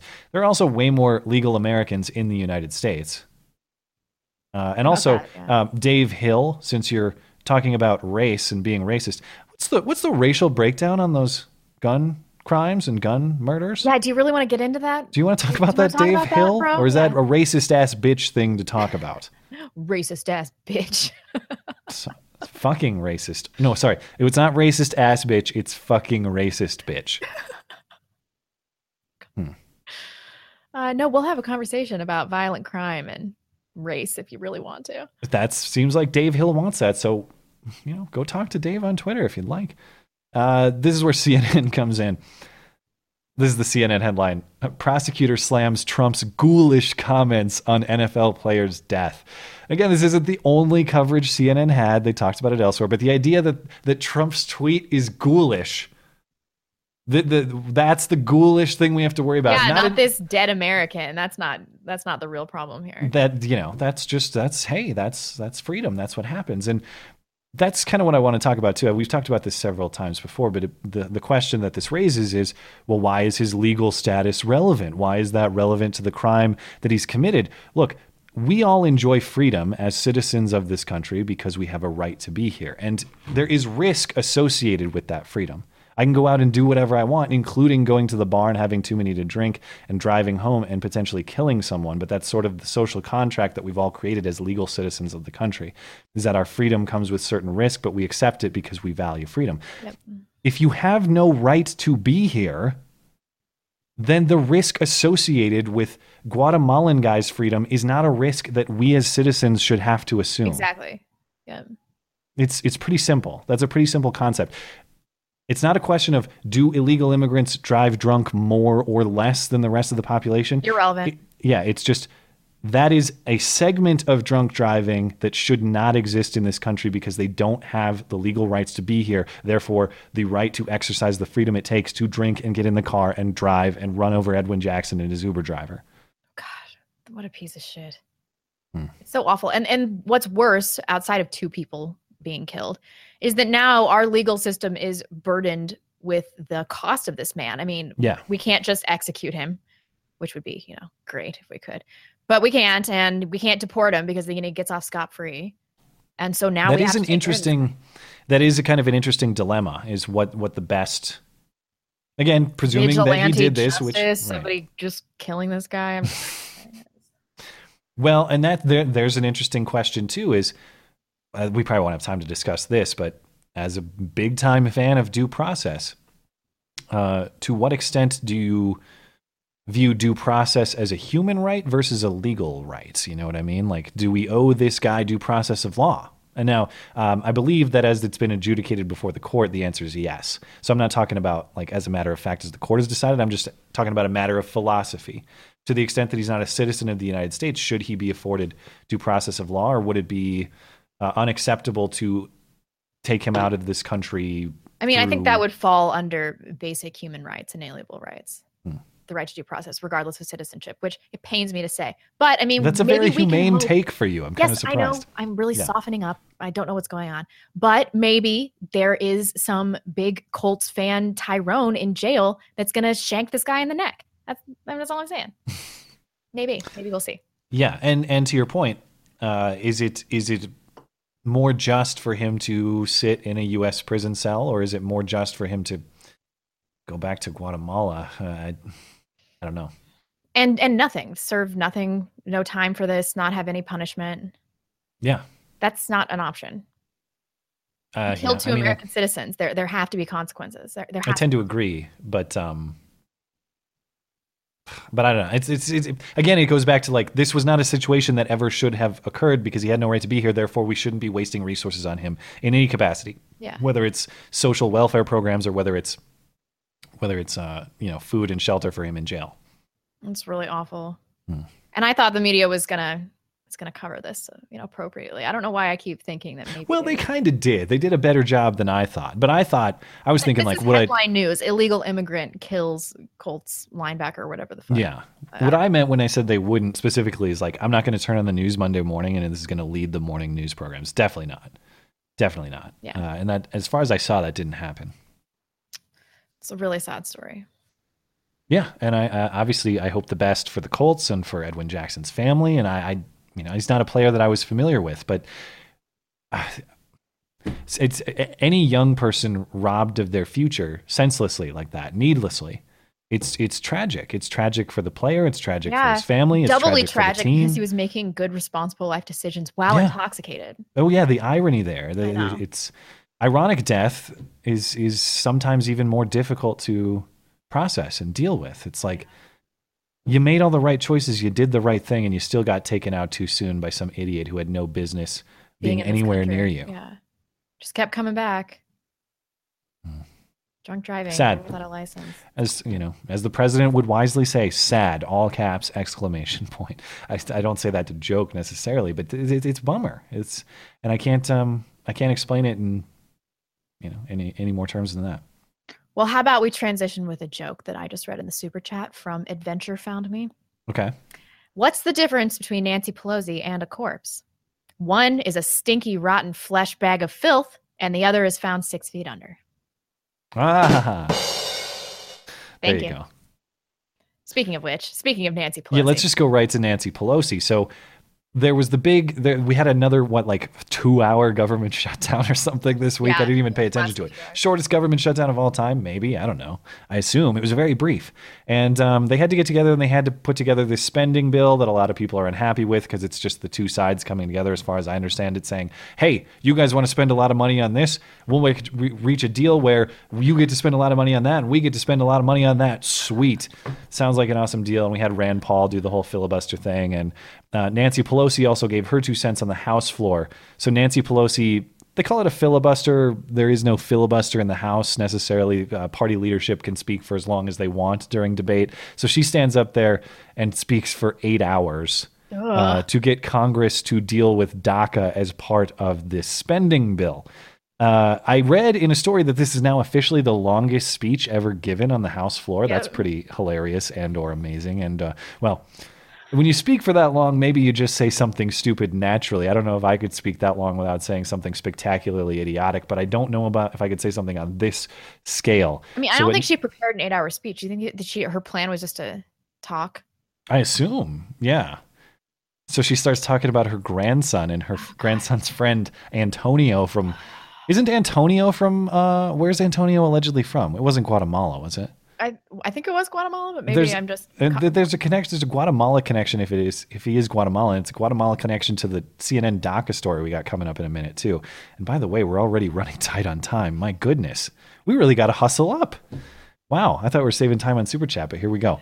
Uh, so let's get to Nancy Pelosi really quickly, talking about her grandson, um, her grandson and her grandson's friend Antonio. Where's Nancy Pelosi? Hold on. Uh, here we go. I'm reminded of um, my own grandson. He had a very close friend whose name is Antonio, who's from Guatemala, and he has beautiful tan skin, beautiful brown eyes, and the rest. And um, this was such a proud day for me because when my grandson blew out the candles on his cake, they said, Did you make a wish? And he said, Yes, I made a wish. He said, Well, what is your wish? He said, I wish I had brown skin and brown eyes like Antonio. so beautiful. So beautiful. The beauty is in the mix. Did you see those people behind him that are like, behind her? A lot of lot of questions Oh, there. So I mean, what if Aunt, what if her grandson had said, "Hey, um, blow out my candles. I really like being white and blue eyed. It's great." And she said, "I was so proud. I'm so proud of my my grandson that hates being white. That just Yeah. Fills my eyes with tears." What if it was Antonio's birthday and he wished to be white? Is that also beautiful? Remarkable. This self hatred. She's proud that she, I actually do believe that this story is true. Which You we- think so? Because I don't buy I it at all. true. I think this you is think another that Nancy woke. Pelosi's grandson isn't totally indoctrinated and self-hating for being white. I believe that. Maybe, although I just tend to disbelieve woke eight-year-old stories. That's true, by yeah. default, yeah. I was so proud. Oh, that's so disgusting. Yeah. Why, why would you be proud about a child's dislike of his own race, the, the way he was born? Why would you be proud of that? Because you're trying to teach all white people to hate themselves for being white and you realize that your indoctrination is effective. I've taught my grandson that some races are better than others, and it's so beautiful. Like, what? what?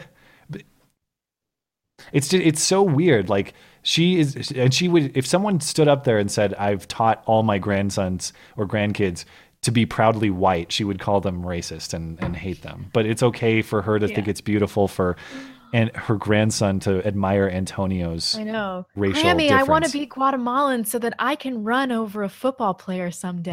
Oh my god. hold on, hold on. Um, Did I earn it? yeah, I think you get a sad trombone for that. No. Uh, so, um, yeah, I don't know. I don't understand. I would like Nancy Pelosi to explain to me. I would like to ask her why is prioritizing race beautiful for a child? Explain that uh, more to me. You know why? You know the answers to these questions. I know what's like. This is the thing: is I used to think this like anti-white. There's an anti-white conspiracy on politicians and media, and I used to think like that's tinfoil. That's tinfoil stuff. But then I hear things like this, and it's like clearly there are double standards. Clearly, there's a subtle anti-white well, message how are here. Democrats possibly going to survive without Latino votes? How? I don't Their know. party but I- is done for if if the borders But- end up if people are deported and the borders are closed. They're screwed. do Latino voters find racial self-loathing to be attractive anyway? Like, oh yeah, I love that she hates being white. That makes me no, but they her. they're tribalistic and they want to be part of a political party that panders to them and gives them free stuff. Hmm. You know the answers to all of these questions that you ask, Skag. It's just that, well, that's part of why I ask them because I'm af- after the truth, and you know, the old Socratic method will get you there eventually. But yeah, I mean, as I as mean, do more you and want more to of know this, the truth though? as well as more and more of this stuff comes out, it gets harder and harder to deny that. Uh, I used to think it's like crazy people talking points that like the Democrats hate this country and they're anti-white. Like that's crazy person tinfoil nonsense. And then they say things like this. It's like, hmm, yeah, I kind of think they hate America and some of their leadership is anti-white. Yeah. like it's it's hmm. I don't know. If that makes me a Nazi, then so be it. You already saw the artwork, I guess. I'm with you. I totally agree. That was really cringy. That was hard. To, that was hard to watch. Hmm. Yeah. I mean, because on the one hand, she's lying her ass off. On the other hand, she has a really fucked up grandson that is not going to have a normal life because of her indoctrination. Eh, he was already screwed from the start. I mean, what was he going to do? He was born into that situation. Yeah. Yeah. Right. Just like a DACA recipient, no fault of his own. So we got to rescue him. Uh, you like that transition? That's to the CNN. That's the CNN article here.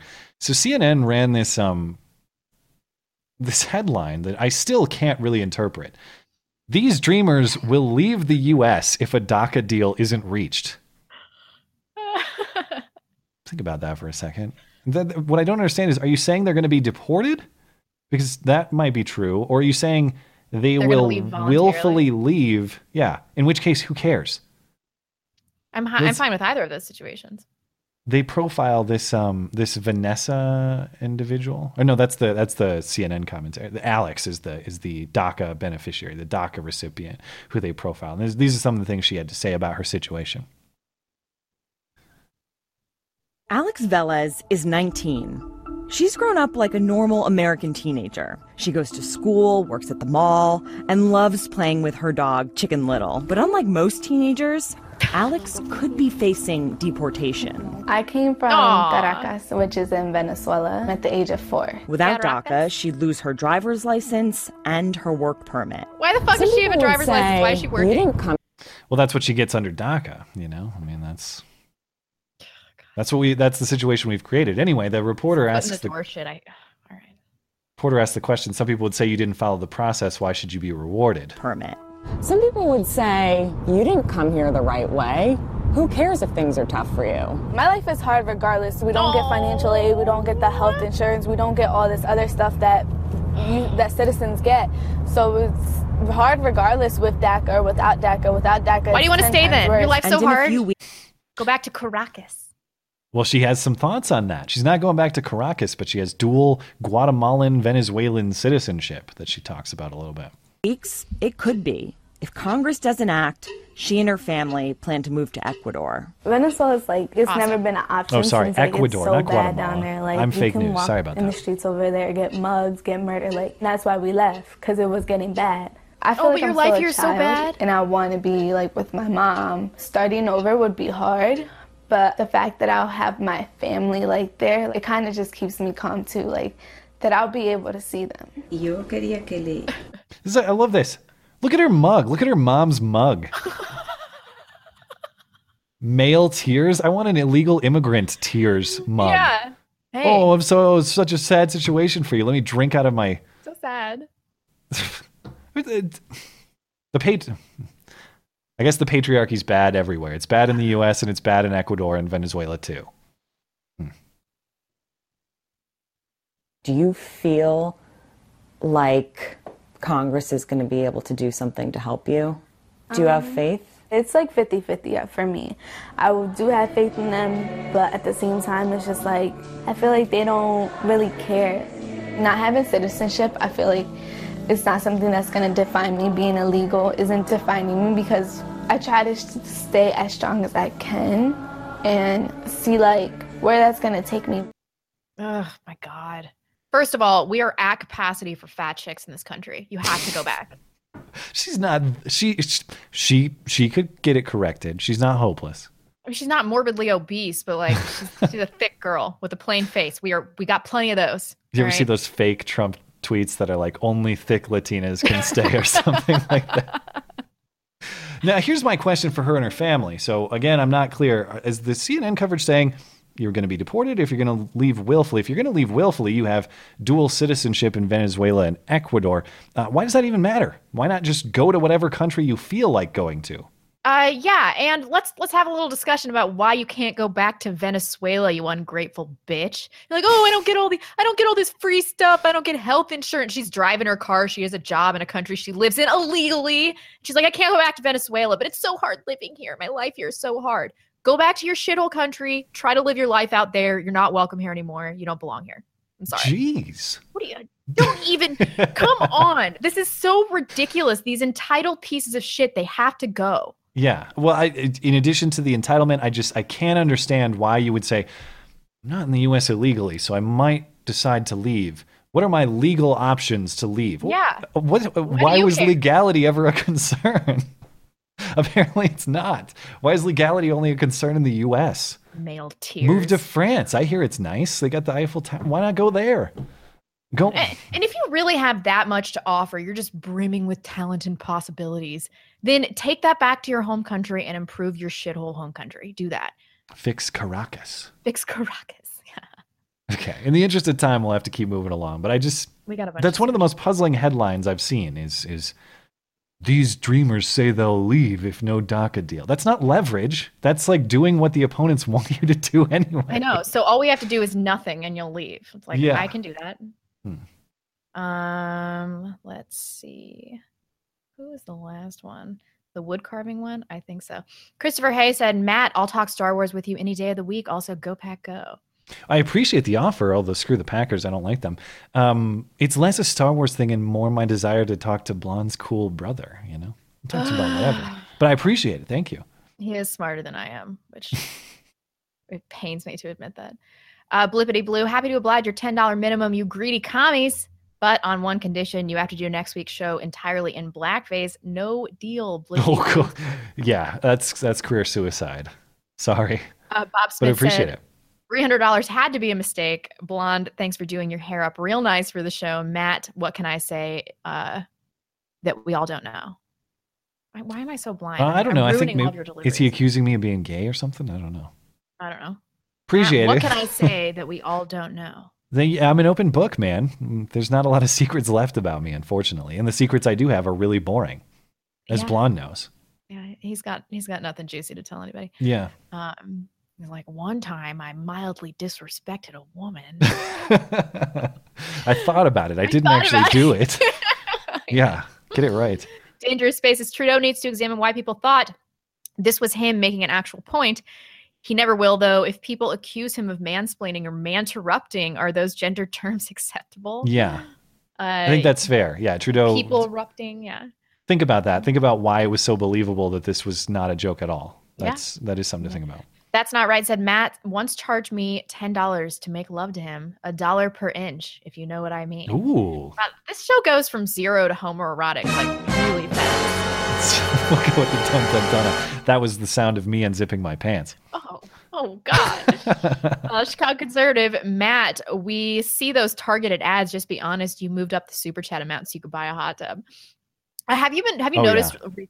I, I- maybe I'm the only one, but I've been getting a series of of ads um, on other people's channels that are like hilarious Asian marketing ads, where No, everybody's that's- really stereotypically Asian. Let me know live chat if, if this Oh. is happening to you too. And speaking of ads, I forgot to mention. I wanted to, but I forgot. Uh, the T-Mobile ad that we ripped last week. It played over our show. Several tweeters Oh, confirmed yeah, to me. yeah, T-Mobile people in the played that comments were saying stupid that. baby ad That's so over our show, ripping the dumb ad. That's that's pretty cool. using babies. It's such a low blow, you guys.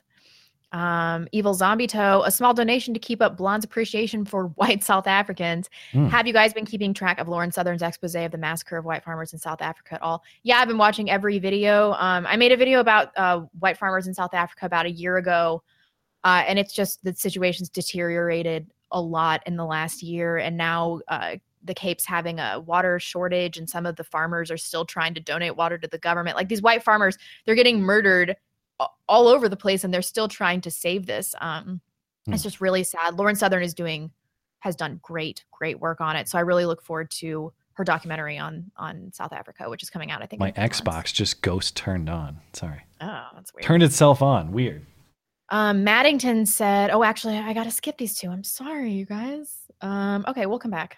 Okay, let's uh, let's get these two done, and then we'll return to super chat oh, it rained in to Cape Town over the weekend. Never mind. before we get to uh, before we get to Fleccas. Um, so I, I teased this at the top of the show. There's uh, this is Kanesville Elementary in West Haven, Utah, and they're having a Valentine's Day dance. I don't know if this has already happened or if it's upcoming, um, but reportedly, kids there are not allowed to say no when asked to dance at the event. This rule confirmed by administrators uh, as meant to teach students how to be uh, inclusive, which is, of course, the most important thing possible. Really? We've gone full circle here. Yes, so this is uh, this is Kanesville Elementary in Utah.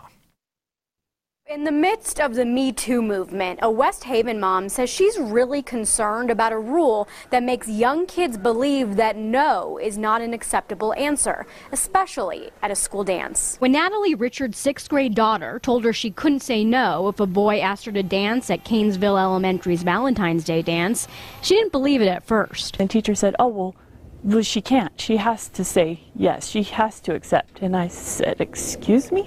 So Natalie took her concerns to the school principal. He basically just said, you know, that they've been doing this they've had this dance set up this way for a long time and they've never had any concerns before. Lane Findlay with the Weber School District confirms it's a rule, but it's meant to teach students how to be inclusive. Please be respectful, be polite. We want to promote kindness, and so, uh, you know, we want you to say yes when somebody asks you to dance. I do see it from their perspective when it comes to that, but there are many other ways to teach children how to be accepting um, than, than with a social dance. Natalie says forcing students not to say no teaches them the wrong lesson. Sends a bad message to girls that girls have to say yes.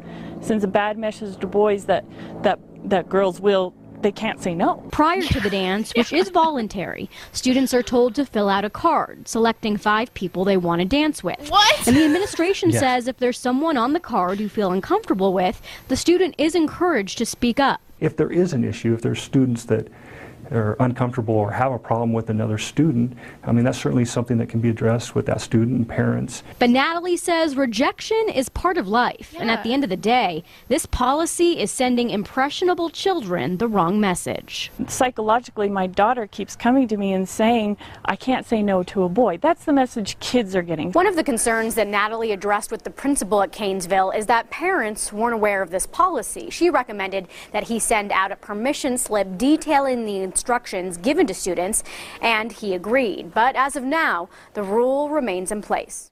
That is hmm. so stupid. How about we just let children interact normally with one another? And sometimes they're going to get rejected, and then it's going to teach boys how to be better at approaching women. And then they'll Yes. become men with a different set of value. Rejection really does build strong men. Yeah. This is insane. I mean, do we want our children to like not know how to interact with each other and have to have safe space? It's going to be like the millennial generation, but a thousand times worse. Because Yeah. millennials are going to raise their kids to be even worse than they were. This is crazy. You want to get that awkwardness out in your teen years, Yeah. to your point. Do you want to be a 25, 30 year old man who, um, who, who is just terrified of, of female rejection? I mean, I guess to some extent we never really grow out of it. It's never fun. No. But, but it has to be part of, um, that has to be risk you're willing to assume when you're, when you're trying to find, um, when you're trying to find the right person. And yeah, I really appreciated that that mom said that. Like we have to, raise children to be comfortable with it, to grow with it, um, to be respectful respectful of people who do reject them. Like you get rejected by somebody, you don't have to freak out. Treat them nicely, um, and, and persist to find that person who is right for you later. These are all incredibly valuable lessons that we don't want to skip out on. We're doing some really dangerous social engineering by not letting people interact normally.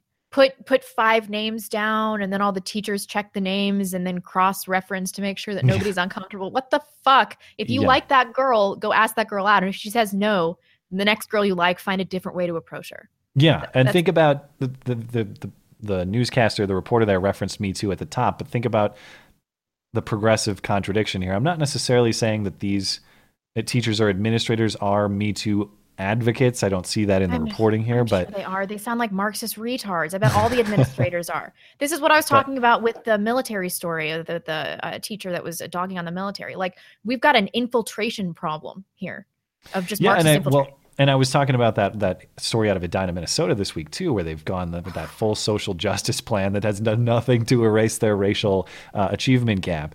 But but think about that. On one hand, you're teaching young women, especially, um, you have to say yes, or, or or else you aren't inclusive. And then on the other side of this coin, you're saying, but also consent is necessary in every interaction between men and women, um, or else it's sexual assault. So confused about how to deal with one another. yeah. That's uh, this is going to be really damaging when these kids it's, grow up. consent is always necessary unless a boy wants to dance with you, in which case you must, in which case consent is irrelevant. Right. I mean, we're going to create a generation of pussy beta males where women feel obligated to have pity sex with them, and that's the only kind of sexual interaction that is going on. Which, as we all know, is the best kind there is. so they're gonna be, they're gonna be just fine. These kids. All right, um, keep it moving here. Are you ready for surprise cringe? I kind of just want to jump right into it. Yeah, and then we can do like 20 minutes of super chat at the end. Uh, we, we got that much. li- Okay, We new policy: 20, fifty dollars super chats no, only. no. Okay. Um, here's uh here's the surprise cringe. You're killing me. Let me know if you saw it. I'm single this year. lover No? for the very first time. All I want is a man who's not committed a crime. oh boy. And so I'm going on dates and I'm a trucking along. But then all of these dudes, they say a million things wrong. Have you been reading the news? Yeesh, maybe let's order some booze. Well, I'd really like to hear about your views. This movement's gotten just a touch out of hand. Uh, well, change only happens after taking a stand. Hey, would you ever wanna come see my band?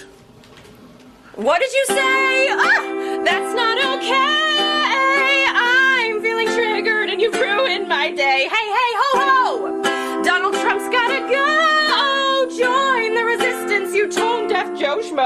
Singing, ooh, this guy's garbage. Ooh, this guy's clearly a foe. You see. There's more. We've got more interactions here, and then I I'll can't explain. handle it. I don't know if I can. I'll explain what's going on.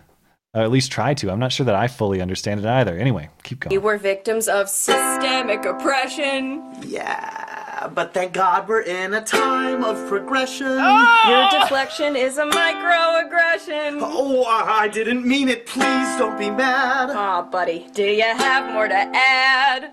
Hashtag not all men are that bad.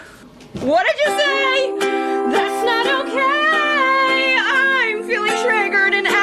Which way. So I think time is up. I'm done with this. Even though I'm a white feminist, I still need to complain. So I assume you roofied my beer. Geez, that joke is way too severe. Well, we've had a terrible year. I swear I sympathize with your plight. How? You're a straight cisgendered man who is white. Wow, can I say anything right?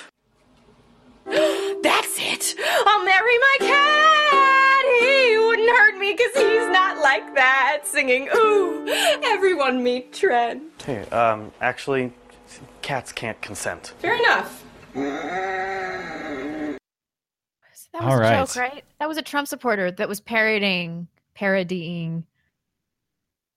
This is where it gets difficult to interpret. So, this appeared in the opinion section of the New York Times. This was a video contribution to the opinion section of the New York Times. That's that's fairly high profile, but it's called um, the dating blues hashtag Me Too. The dating blues question mark hashtag Me Too. The the performer there, her name is Emily Lynne or Line. I think it's Lynn. How old is who- she? I don't know, but I do know that she's a writer and actress who voices Eric Trump, Ivanka Trump, and other characters on Stephen Colbert's Our Cartoon President. Oh, she's serious. That wasn't satire, was it? Oh my God. So, it, what the New York Times description says is it's sat, it's a satire of dating in the Me Too era. But to your point, I can't figure out if it's a satire, if it is in fact a satire of Me Too and feminism, or if it's a satire of piggish men, if that's what it's supposed to be, or both. I mean, no, I, I don't think that this was some kind of. She was like a Trump supporter that that was doing some some satire on on dating today. I mean, she's she's serious about what she was saying. This was a But- commentary on toxic masculinity.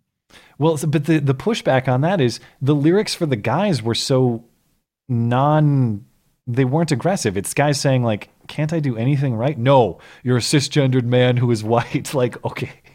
Uh but but um Oh, and I, I will also note too. She said, "I can't find a guy who hasn't committed a crime." Basically, Uh, the the implied um, the implied comparison here, the she's by implication equating having the wrong opinion with committing crimes. There was nobody in there who was actually committing any crimes. Yeah, And- maybe she can't get a date because nobody wants to date a feminist that's in her thirties. What is Yeah. Uh, what's your plan? What's but name? some of it strikes me as kind of self-aware, like when she talks about wanting to marry her cat, and when she says she's Right. triggered by all these non-offensive things. Like it seems sort of self-aware. L I N or L Y L N. Y N N E. I'm not gonna be able to find out. Damn. I mean, Either if she's way, it's not 25, funny. she can turn this ship around, but if she's 30, she's gonna die alone. Either way, I didn't laugh. Like no matter who she's making fun of, I did not laugh. And the the shame is like I don't actually think she has a terrible singing voice, although the chorus was really shrill and annoying. But it seems like she's kind of got some talent for performing, but it's wasted on this. What? What? Um. So she works for Colbert, though. yes. We can. She works on the cartoon her production. political affiliation. I think. I would say that's say. I mean, she describes herself. She says, "I, um, even though I'm a white feminist, I still get to complain or whatever she says." I mean, she identifies as a feminist in it. What do these women want? Do they want men to just never speak and and do their bidding and just be kind and sensitive all the time? That sounds horrible. I don't know. I don't know because these like one guy came up and said specifically, "I really sympathize with your plight." Ugh, how could you? How emasculated would men have to be before they would just stop? She said, uh, and then one of one of them said, um, um, well, it's not that bad. At least we're in a time of progression. After she's talked about systemic oppression, it's not that bad. We're in a time of progression. Your deflection is a microaggression. I mean that that seems like satire God, of can you feminism imagine itself. if you but- had to like deal with this woman on a day-to-day basis and have sex with her and like she would never cook or clean everything would be a personal affront to her it'd be a fucking nightmare I would way rather live as a celibate bachelor for life. exactly yeah Like, I understand not even now. close. is this if this is what the dating pool is like I, I would just never i would not even bother like Yeah, um, talk to me next year or two years from now when I'm full on MGTOW. Then we'll then we'll understand why. It's because of you, Emily Lynne. this to me yeah. All right, let's uh let's let's close out the super chat and then we'll get to the interview with Fleccas. Sure. Uh, let's see. Maddington says Match.com sucks, but uh, it's nothing but shallow women on there that aren't that good looking, but want to find a six foot three Brad Pitt. Yeah, women Accurate. have, have really crazy standards. Oh, that was a five dollar donation. I wasn't supposed Oh, you cheater! It was an accident. I can't go back and I don't have a dump button. I can't censor that out of the show. Uh, Rainer Chen said, "Have you guys thought about inviting Aydin Paladin on the show? She's a wonderfully eloquent social scientist who expressed much fondness for Pinochet's helicopters. Uh, I've only seen her on um, Warski's channel, so that, that's my only familiar. I've heard good things. I'm not super. I'm not really familiar with her stuff, so um, I'll have to check it out. Daryl Odell, Matt, can we make an exception to the soft landing rule for this illegal's upcoming catapult trip? Do we have a soft landing rule? Well, I always said, look, I'm humane about it. It's one per year, and I have an airbag on the other side that you get to land on. So Oh, it's wow. not a splatter to that. contest. Yeah, that's that's my humane take. I would just be We- trying to splatter people in different places. Like You want spikes and fire, and yeah. I do. I really do. Travis by attention. Video said 100% of DACA recipients aren't felons. I posted an article disputing that, which got flagged. And social justice warriors said once they commit a crime, they lose DACA status, so it doesn't count. Idiots. Yeah, I mean, I- although is that a is that a felony? I am not familiar with how all that stuff breaks down legally and how all that works, so I would not be able to opine on that. Uh, thank you for that, Thank you. Robert Kramer, agree with your take on due process, but after working 40 years in LA, have seriously considered the benefits of a star chamber. Just saying. What's a star chamber? I actually don't. either. Why don't you Google that? No, another thing I got to look up. Um, what were we talking about? Due process after working 40 years in LA. A star chamber was um, an English court of law which sat in the Royal Palace of Westminster. Um, So they can just act looks- unilaterally. Yeah, to supplement the judicial activities of common law and equity courts in civil and criminal matters. Um, The problem is Star Chamber was a be- sorry. the Star Chamber was originally established to ensure the fair enforcement of laws against socially and politically prominent people so powerful that ordinary courts would probably hesitate to convict them of their crimes. Ah, Okay. interesting. I, yeah, I don't know enough about it, but I'll we're have to gonna have to make some it. changes though. Um, Redicus says, "I'm so complacent on the budget because we're already bent over the table with our hands on our ankles. My biggest disappointment was Cruz folded on this bitch. Th- It's Hmm. crazy. We are like a train on a track. We have to cut back spending, or none of this matters. This government shutdown stuff doesn't matter at all. It's like we're going to continue spending like this. Functionally It's- bankrupt. It's Yeah, it's insane. it's just it's tough to go back to your district and say, yeah, I'm the guy who started chipping away at entitlements. I'm the guy who chipped away at Social Security and Medicare and Medicaid. well, this money's gonna. It's, they're they're not going to be able to collect. So so it what, also what's the plan doesn't matter. It also doesn't matter if you have term limits because you're not running again next time anyway. Yeah. Um, Reverend Fat Dave's. I don't know why I'm laughing. Uh, could you imagine what it must be like to be that little Antonio boy over there? He's surrounded by smug, patronizing assholes, so busy fawning over him because of his skin. Yeah, that has God. us like it's cringy. Can Well, you some reporter- Losey's like, "Oh, you have such beautiful, buttery, latte colored skin." Ugh. Will somebody get Antonio and this grandson in an interview so I can figure out exactly what happened? I guarantee you this shit never happened. I'm that's my bet. My money's on never happened land. Nancy Pelosi made it up. Uh, John Smith says, "Blonde, if your husband does not work out, let me know. I would love to give you nine Celtic babies. Wish you two all the best." He's totally jacked. Like, Oh, I, I, I thought I thought it was um I think he means work out as in like it, uh your relationship oh, succeeds. because I was talking about jack dudes earlier, though. yeah, so I when I first heard it too, I was like, work out. He's in the Marines, like of course he works out. But Oh. he means if the relationship succeeds or not. Of course, that that's what he means. But we were, t- my mind's in the gutter because we were talking about all that wood carving and the beards and the chopping. Yeah, you need to you need to sex your fiance, sext your fiance as soon as we're done here. Did I say You need to whatever. sex your fiance. What I meant is. Don't you know? Sext him. Do what I All right. wouldn't do, and get some sexting out of the way, so you can wash your eyes of all this nonsense that you've seen. Gross. This is taking a turn for the weird. Retica said, "Can I buy this bitch's plane ticket? I want her to be eating that dog in Venezuela. Male Oh. bug. Okay, no plane ticket or catapult. Her rainbow ass just needs a rocket. You guys are harsh. Harsh. Jeez, jeez. Jeez. I like it though. oh. That's funny. Skag's gonna go ahead and act like he's totally astonished that you said I'm that. so offended. Jeepers, golly, guys. Jeepers, golly. Tone it Uh, down. Falcon Millennial, what is your opinion on tongue buttering turtle caves? This person again with the why, why do you always say that? It's so oh yeah, well, I've never looked it up. Also, Um, death to the empire, long live the Federation. Don't Google that. That's gross. All right. You know, let I don't. Uh, I don't see turtle cave on the old Urban Dictionary. Actually, keep going. They made it a rule that you couldn't say no when asked to dance, and the prettier girls still got asked more. Dun, Oh, dun, that's- dun. That's a turtle cave. All right. Now I know. Anyway, keep going.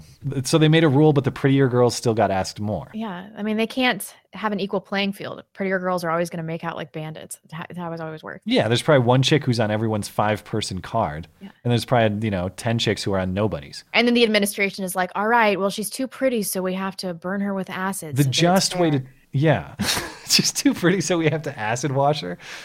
The the just thing to do here is to assign the dance partners by lottery and also remove right to refuse.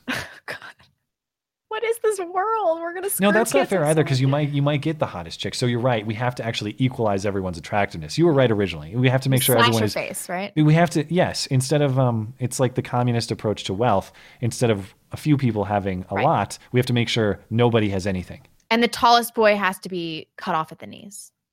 Yes, yeah. Equalize all height Exactly, by cutting whittling away at their shins. Shin whittling. we got a plan. Uh, Redica Yeah. says McCarthy did nothing wrong. Also, this motherfucker must have dried ovaries, like Gavin says. New York is an elephant graveyard of ovaries. That is so true. I have heard Gavin Is say that that. is that the Lion King reference? The elephant graveyard? Am I understanding that correctly? Yeah. That's funny. Um, Alter said, "Damn woman, you skipped my first super chat. You had one job. I said uh, one super chat from you, so unless you've given us three, I don't think I skipped it." Ooh, controversy. Um, Boogeyman says, "I need ten dollars to make you holler. I get paid to read super chats. I do get paid." To read super chats. Thank you. Uh, let me reload this and make sure that that was the last one. And yeah, we're good. And did I really miss this guy's super chat? Should I check really quick? I like to hold up the show so that I Sure. Nope, I said both of yours. You lie. You lie. All right, let's let's get into the Fleccas interview so we can actually have a timely show for once. We uh we appreciate uh, everybody um, adapting to the new super chat rule. Really appreciate it, and uh, Yep. hope you understand. So thanks, guys, and we appreciate everybody tuning in live and super chatting and participating in the live chat and helping us keep track of all the facts as we lose track of them sometimes. True. If you're listening uh, later on YouTube or on an audio platform uh, on demand, thank you kindly as well for supporting the show. There is more of the show, in- including the call in show on Wednesday nights, if you'd like to listen back to that. And some other stuff, that's all on the audio platforms. You can check them out iTunes, Google Play, SoundCloud, Stitcher, wherever you find your podcasts. You can find us, it's all linked in the description for you. And you can email us, including all of your Nazi artwork that gets us demonetized. That's beauty and the beta at gmail.com. We will be back next Sunday because if it's Sunday, sorry, Chuck Todd, it's not Meet the Press, it is Beauty and the Beta. We'll see you then. Fleccas, Master Man on the Street, wonderfully bearded dude. Coming up next, he's a good guy. Stay tuned. Bye, guys. Have a good night.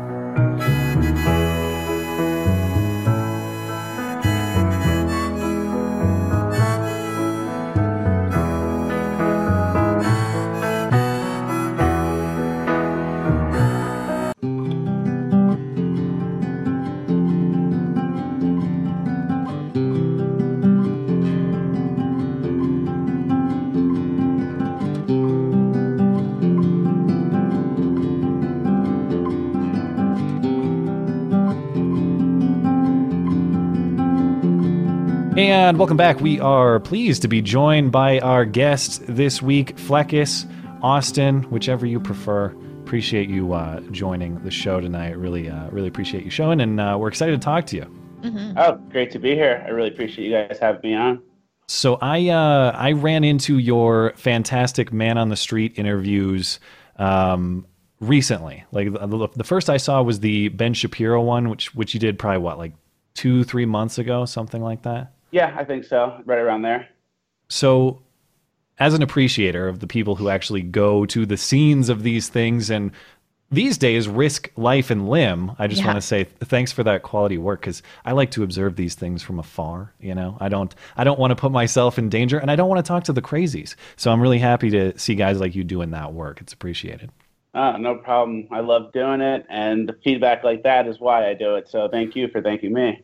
Well, it's super entertaining, and, and we definitely want to get into your story of doing man on the street stuff and how you got into this, and maybe even some advice because we're terrible at it. we are. We did it at the RNC, and like I, Skag would be like, "It's your turn to approach these people," and I was like, "No, I really don't want to. You do it. You do it." Yeah.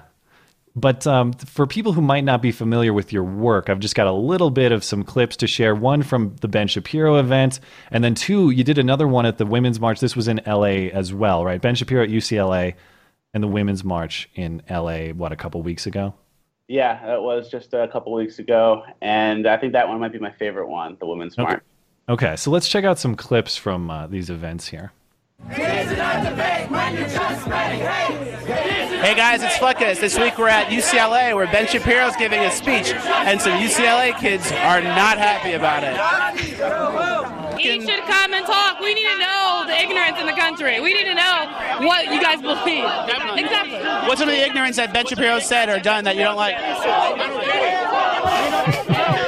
I mean, obviously, in my research, I've looked at more of his bigoted things, his stance on um, Arabs, which is really just blatantly racist. I mean, look at his tweets. Ben Shapiro incites. Which, by the way, I love that kid. Of in my research, I've observed some of his bigoted statements. Mostly just Twitter, though. Very detailed research methods for that for that guy. Anyway, hate speech.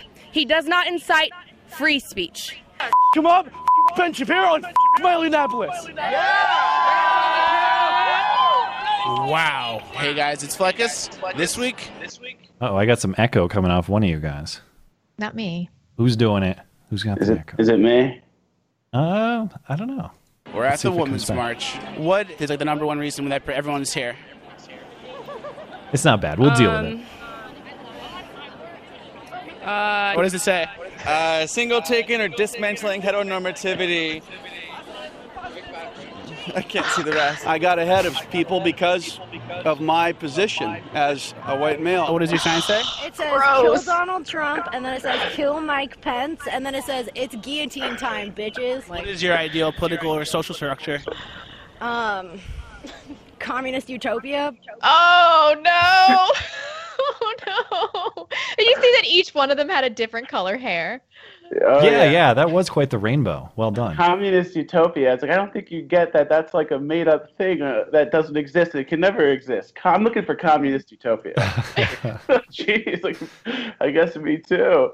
So fill us in. Fill us in on how long you've been doing this. How, why you started doing it. How you started doing it. What's the story here? Yeah, so I was I live in LA and I started doing this. Uh, my first one was at the LA uh, LAX, the LA airport uh, during the Muslim ban, and this was right after the election. Actually, right after the Women's March last year. So I only started my channel uh, channel a year ago. February fourth of 2017 was my first video. Um, and I went down there. I was talking to some people at my house, and I was starting to lose friends just because I like Trump, and everyone else like couldn't get over that or couldn't understand why, how I could. And I was talking to some people about the Muslim ban they were calling it. And I was explaining, well, it's only a few countries. Obama put these countries into place, and they were just like not having it. So I watched some other people do the man on the street stuff, and I always thought that was hilarious. So I decided to just, you know, tape my mic to a spoon and head to LAX airport and go ask some really easy, easy questions. And it immediately got picked up. Everyone loved it and wanted more. And you know, before this, I was doing other comedy stuff, but I really like this type of reality humor where it's kind of just like real people, real reactions, real moments. Yeah. And I also have become more passionate about politics. I feel like recently politics and entertainment have basically merged into one. So once this started, you know, working out for me, these videos, it's been, you know, the rest has been history. I've never really looked back. It's been awesome. Well, it's interesting that you said you had some background in maybe entertainment or or speaking to people, speaking in front of people, and uh, things like that. Because to me, as someone who's again tried doing this, you've you've got a natural knack for it. Um, but it sounds like this just sort of came naturally to you, or do you have like certain methods that you use? Obviously, you have the benefit of editing everything that you're sharing. But it it seems to me that you're pretty good at, at approaching people and getting them Yeah, to talk to you in fairly natural terms with, and as far as I can tell, not even that hostile, which is Right, at least right. hostility towards you, Yeah. which is which is pretty good. usually I just you know sneak around and just ask basic questions. And my thing is I keep the energy low because these people are used to being in groups and chanting and singing and yelling and you know doing the sign stuff. And if you just hit them with a super low energy question of like, oh, like what's going on today, you know, it really puts him in a corner where it's like, oh wait, I thought I was just going to yell with like a thousand other people. I have to answer a question, and then I kind of just slowly work him that way. And people sometimes say, oh, you selectively edit, but I mean, how do you selectively edit Donald Trump is worse than Hitler? How do you selectively edit, you know, I didn't vote? Like everyone, you know, it's Or a four second pause when you're trying to figure out what to say to a super basic question about why you're at a march. yeah. Yeah, yeah. Why are you here? And there's no good answer, so Uh. it's very entertaining. So I like to keep Um, my um, questions really basic, and I don't get too confrontational. I've never really been in an altercation, although when they do come up, I do try to diffuse the situation and like prevent violence at all costs. Um, but Okay. yeah, I've just been kind of, you know, I go up to them, I say, hey, what are you doing here? What's your sign say? Who did you vote for? And after those three questions, we kind of just, you know, have a normal dialogue after that, and they're pretty. Most of the time, they're pretty uninformed and pretty, pretty crazy. Yeah. To the to the selective editing question, I mean, your job is to entertain as well. I mean, uh, we're we're in the same sort of the similar business here, where it's like you want to blend information with entertainment. Really, are you when you obviously you want to pick the most entertaining clips, but when you go to these events, how representative are these people who can't even tell you that they're why they're there. Like, are you edit? Are you cutting out people who are like, yeah, so here's my sophisticated critique of Ben Shapiro, and here's my uh, belief and why the women's march is justified. Do you get intelligent commentary that you choose to omit? Which, by the way, I'm not. I wouldn't criticize you for doing. I'm just curious if that exists. Um, to be honest, for the Women's March, as an example, I would say I interviewed 12 people to 15 people, probably 12 to 15 people, and I used basically clips from all of them. I mean, there's some redundant, you know, some redundant sentences or some things that are like, you know, covering the same points, whether it, you know, for that one was uh, the wage gap or women's rights under Trump or abortion. I try and cover the same points and pick the best pieces from each interview that actually tell the story of the day. So, I mean, to be honest, out of 10 people, I would say I used nine of the interviews. Maybe there's one person who just really didn't pop or wasn't entertaining.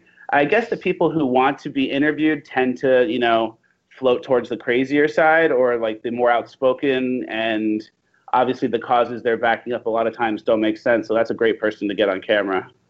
Hmm. You would think that they, if they're that confident, that they would have something to back it up, like some research, but they just seem really eager to get out there and show you that they have no idea what they're talking about. Yeah, that's what's so amazing. It's like if I, if I'm going to go out and protest and I'm going to hold a sign and I'm going to make a big Right. show of myself, I'm going to be damn sure I know what I'm talking about. Otherwise, it's really embarrassing. But that's that's the source of the Communist entertainment. utopia? What? well, hopefully she made it there. I mean, I don't know. Where is she now? I do get a Presumably dead of famine. don't- I don't know.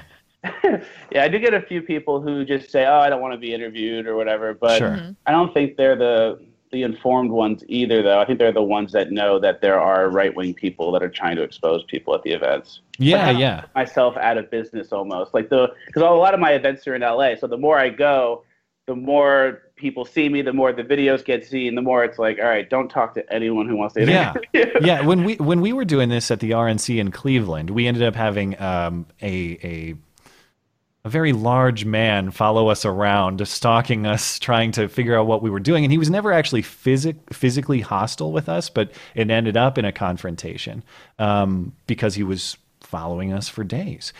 Have you ever had somebody? You said that things don't get violent usually. Have you had somebody get sketchy with you in any way? Uh, one time, a guy pulled out a huge knife. Jeez. Oh my god! And started waving it around and saying "street, street" and cursing. Um, it's actually a really funny video. Uh, yeah, he pulled out a knife and was trying to kind of intimidate me. For the record, there was no flinch on my end. I just kind of you know stayed strong, and my cameraman made a great move and got in close and got a close up of it. But he was flashing a really big knife, and people commented that it was actually illegal because the blade was like too big and it was just basically brandishing a weapon. Um, that guy was Wait, can you brandish a, a knife at somebody with a two-inch blade? Is that okay? Is that legal? I think it's like I think pocket size. If it like I don't know what the rule exactly. I think it might be like four inches. But this thing was like a buck knife. It was like that, and then it had like an engraving on it. Um, it was really. It's a good video. Um, Yeah, I'll have to check this out. That one, Did- and then were there, but there were no charges or anything. You never went after this guy. No, no, no, never. At the end, at the end of this, that interview, and actually most interviews, people don't even realize that I'm not on their side per se. Like they just think we they had like kind of a tough interview where someone asked, you know, you know, pressed him on some questions. A lot of times Right. people just shake my hand and was like, "Hey, great meeting you. This was great. You know, love what you're doing," and they walk away, which is Ah. interesting. So you can't Um, get too big, or or you'll get recognized. You won't get any any material anymore. Yeah, so I'm trying to, you know, plan ahead, and the protest culture has kind of died down a little bit too. Now we have the big ones, which I'll always do, but I'm also trying to get into the next thing. I'm trying to pivot into my next thing, which is going to be more scripted comedy. So I've, Okay. I've touched with the producer, and we did already shot a few sketches. It's a, imagine Saturday Night Live, but for the right. It's going to be kind of entertaining and fun. And then I'm also trying to make some uh, big protests happen. I'm trying to make like UFC politics combine in a way. So I tweeted the other day, uh, Jimmy Kimmel. I was wondering if Jimmy Kimmel would be interested in debating Ben Shapiro for charity for St. Jude's Children's Hospital. Are you wait wait? Are you the one behind this? Yeah, I was. You're the guy that behind started this. Wow. Is it gonna That's- happen? Is it gonna? Yeah. Um, I'm trying to make it happen. Everyone's on board except for Jimmy. We're waiting to hear back from Jimmy. Um, Yeah. We're going to raise the money for St. Jude's Children's Hospital, $500,000. I think, you know, it's a no brainer. It's an hour of his time. I Yeah. think him and Ben are both intelligent guys, and I think having them, you know, engage in some civil dialogue would be beneficial, and it could show the world that we're all able to come together and have a nice discussion. What do you think Well, that would how look how like? how, op- how optimistic are you that this will actually happen? Because I, uh, well, I definitely commend the effort. I think this is awesome. I, if I were a betting man, I wouldn't be putting money on Jimmy showing up to do this. But I invite him to prove me wrong. He's a formidable opponent, Ben Shapiro. Jim, Jimmy, I don't, I don't know. Well, I don't know. Uh, it's true, but you know, Jimmy said so himself. He's a smart guy. That's why he does, you know, the job that he does on late night TV. Of course. I think it, I think it, you know, it seems like a no-brainer. An hour of Jimmy's time. He's a respectable guy from the left.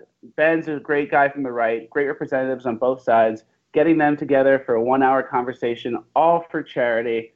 It seems like a no-brainer, and it's got over thirty-something thousand retweets.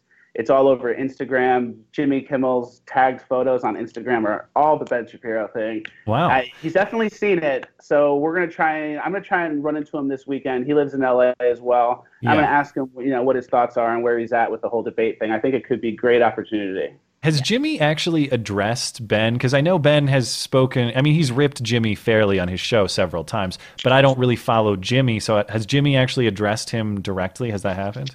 I don't think so. I Hmm. don't know for sure, but I don't think he has. Um, yeah, I don't. I don't know. I don't know Hmm. if he has or not. But Ben retweeted it, and Daily Wire put an article out about it. So Good. some legs there. And then if it does work, I think this could be a cool new series. I was thinking like the next one could be like Milo versus Jay Z in a debate. Sure.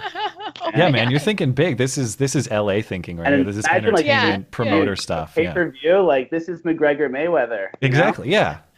So you've taken internet blood sports and like made a gold standard for it. I like it. Yeah. Who knows? Anything can happen. I just watched Tariq Nasheed debate Jared Taylor. So Right. I haven't tuned into that yet, but that's incredible. yeah, it's a. I mean, I can't believe it happened.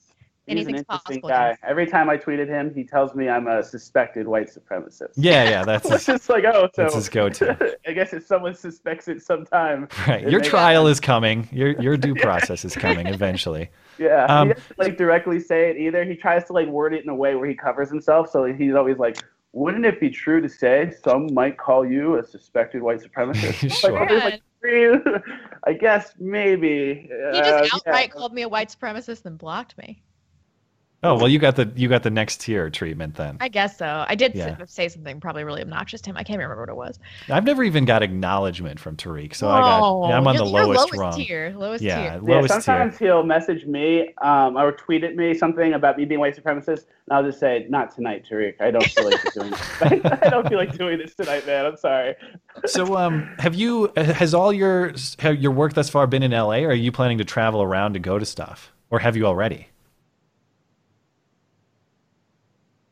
Um, so I've been to Berkeley. I've been to New York. Um, Mostly LA, Laguna Beach, so kind of LA still. Uh, but I'm planning on traveling a lot this year. I'm going to be doing some college tours where I'm going to be, you know, doing a, you know, not a speech, maybe a speech or like a meeting with Republican clubs at big colleges, and then attend one of their protests, and then you know just try and touch in, uh, touch base with whatever um, conservative media outlets are in that city. So I'm going to you, be sur- around. you survived Berkeley. You weren't even assaulted in Berkeley, is what you're Yeah, I telling was safe in Berkeley. I went What the it- second time though. Okay, so what event was that? Like what what time of year? I forget. That- There's so many of them so that I many at forget which one yeah. is which. I think that was August, and it was Milo's Free Speech Week. Oh yeah, yeah. Okay. Was that the same instance where Ann Coulter was canceled at Berkeley, or was that a separate event? Yeah, they were gonna both was- speak. Yeah. Yeah, that was that one.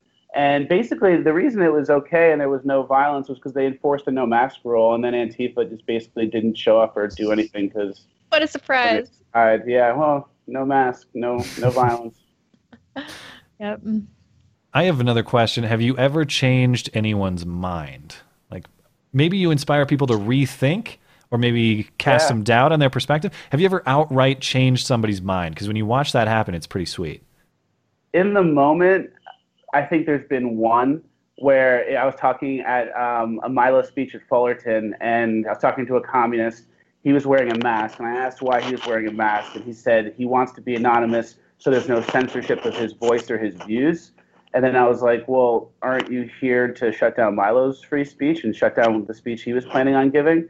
And he kind of was like, huh. like I kind of got him with that. Like, oh, you're against censorship and you're, you know, changing your life and how you live because of that. But like, here you are trying Yeah. to Milo.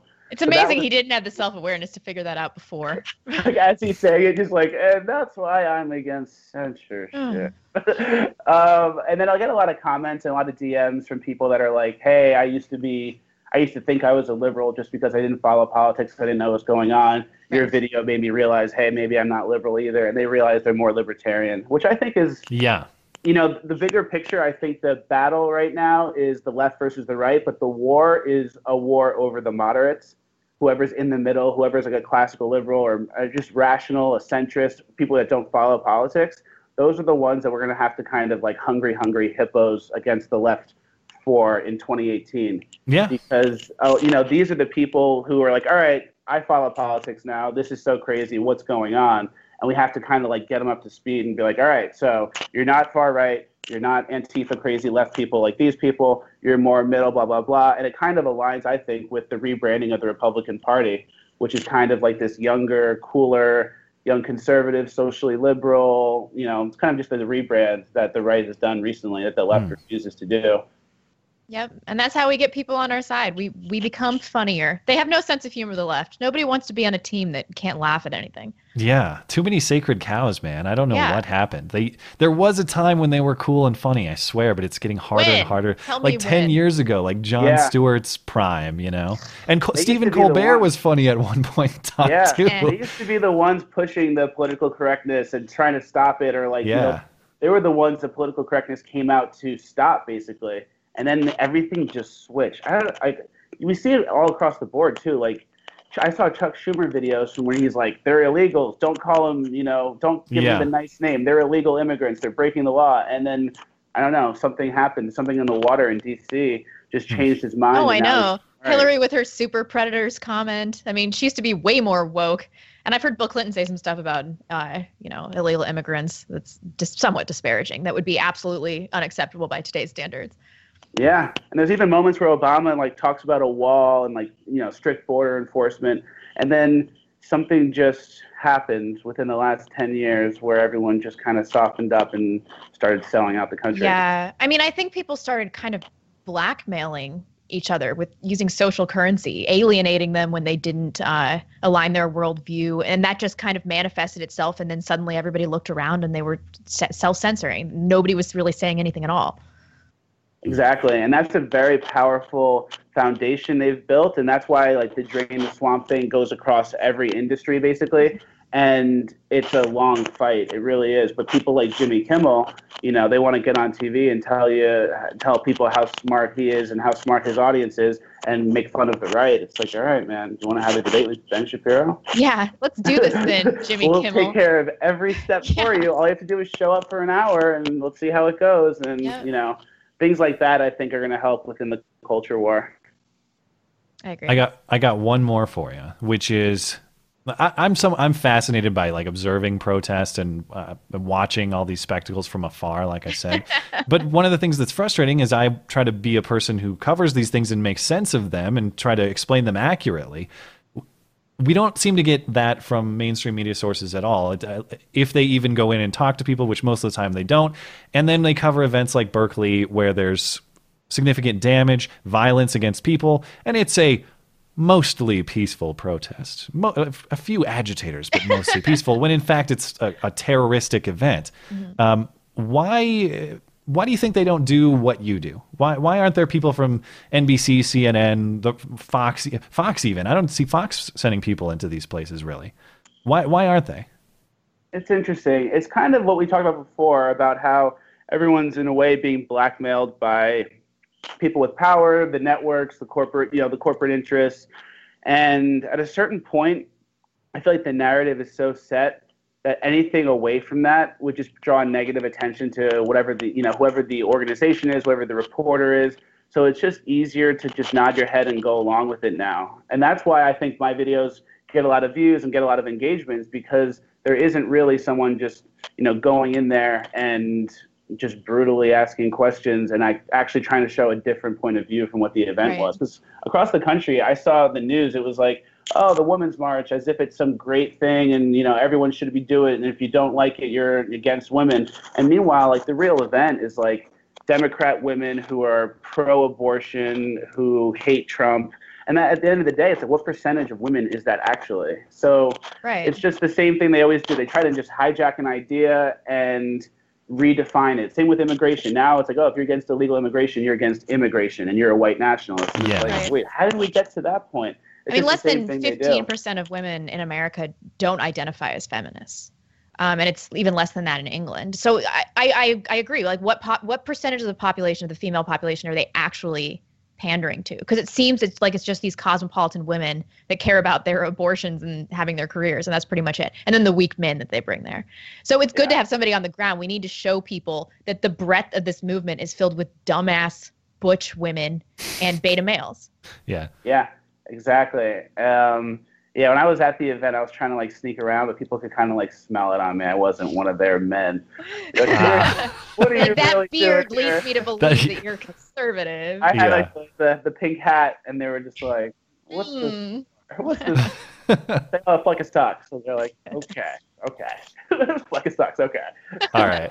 Well, that, that's a good spot to uh, to end it. We really appreciate it. That's our guest, uh, Fleccas. You can find um, his platform links in the description. Check him out. So I've put your Twitter and your YouTube. Is there any other place that's a good place to send people? Um, at Fleccas on Instagram is a good one. Okay. Uh, so Instagram, uh, Twitter, YouTube, those are all good. hit him up on Instagram and pressure Jimmy Kimmel to show up for this debate, help out with the cause. Uh, and if you do check out Fleccas, uh, tell him we sent you. If you do, it's fantastic, uh, enjoyable, entertaining stuff, and I look forward to more.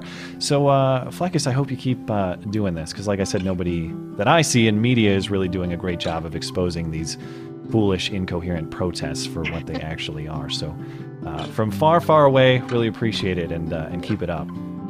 Well, thank you. I appreciate Thanks, everybody. Have a good night. Bye.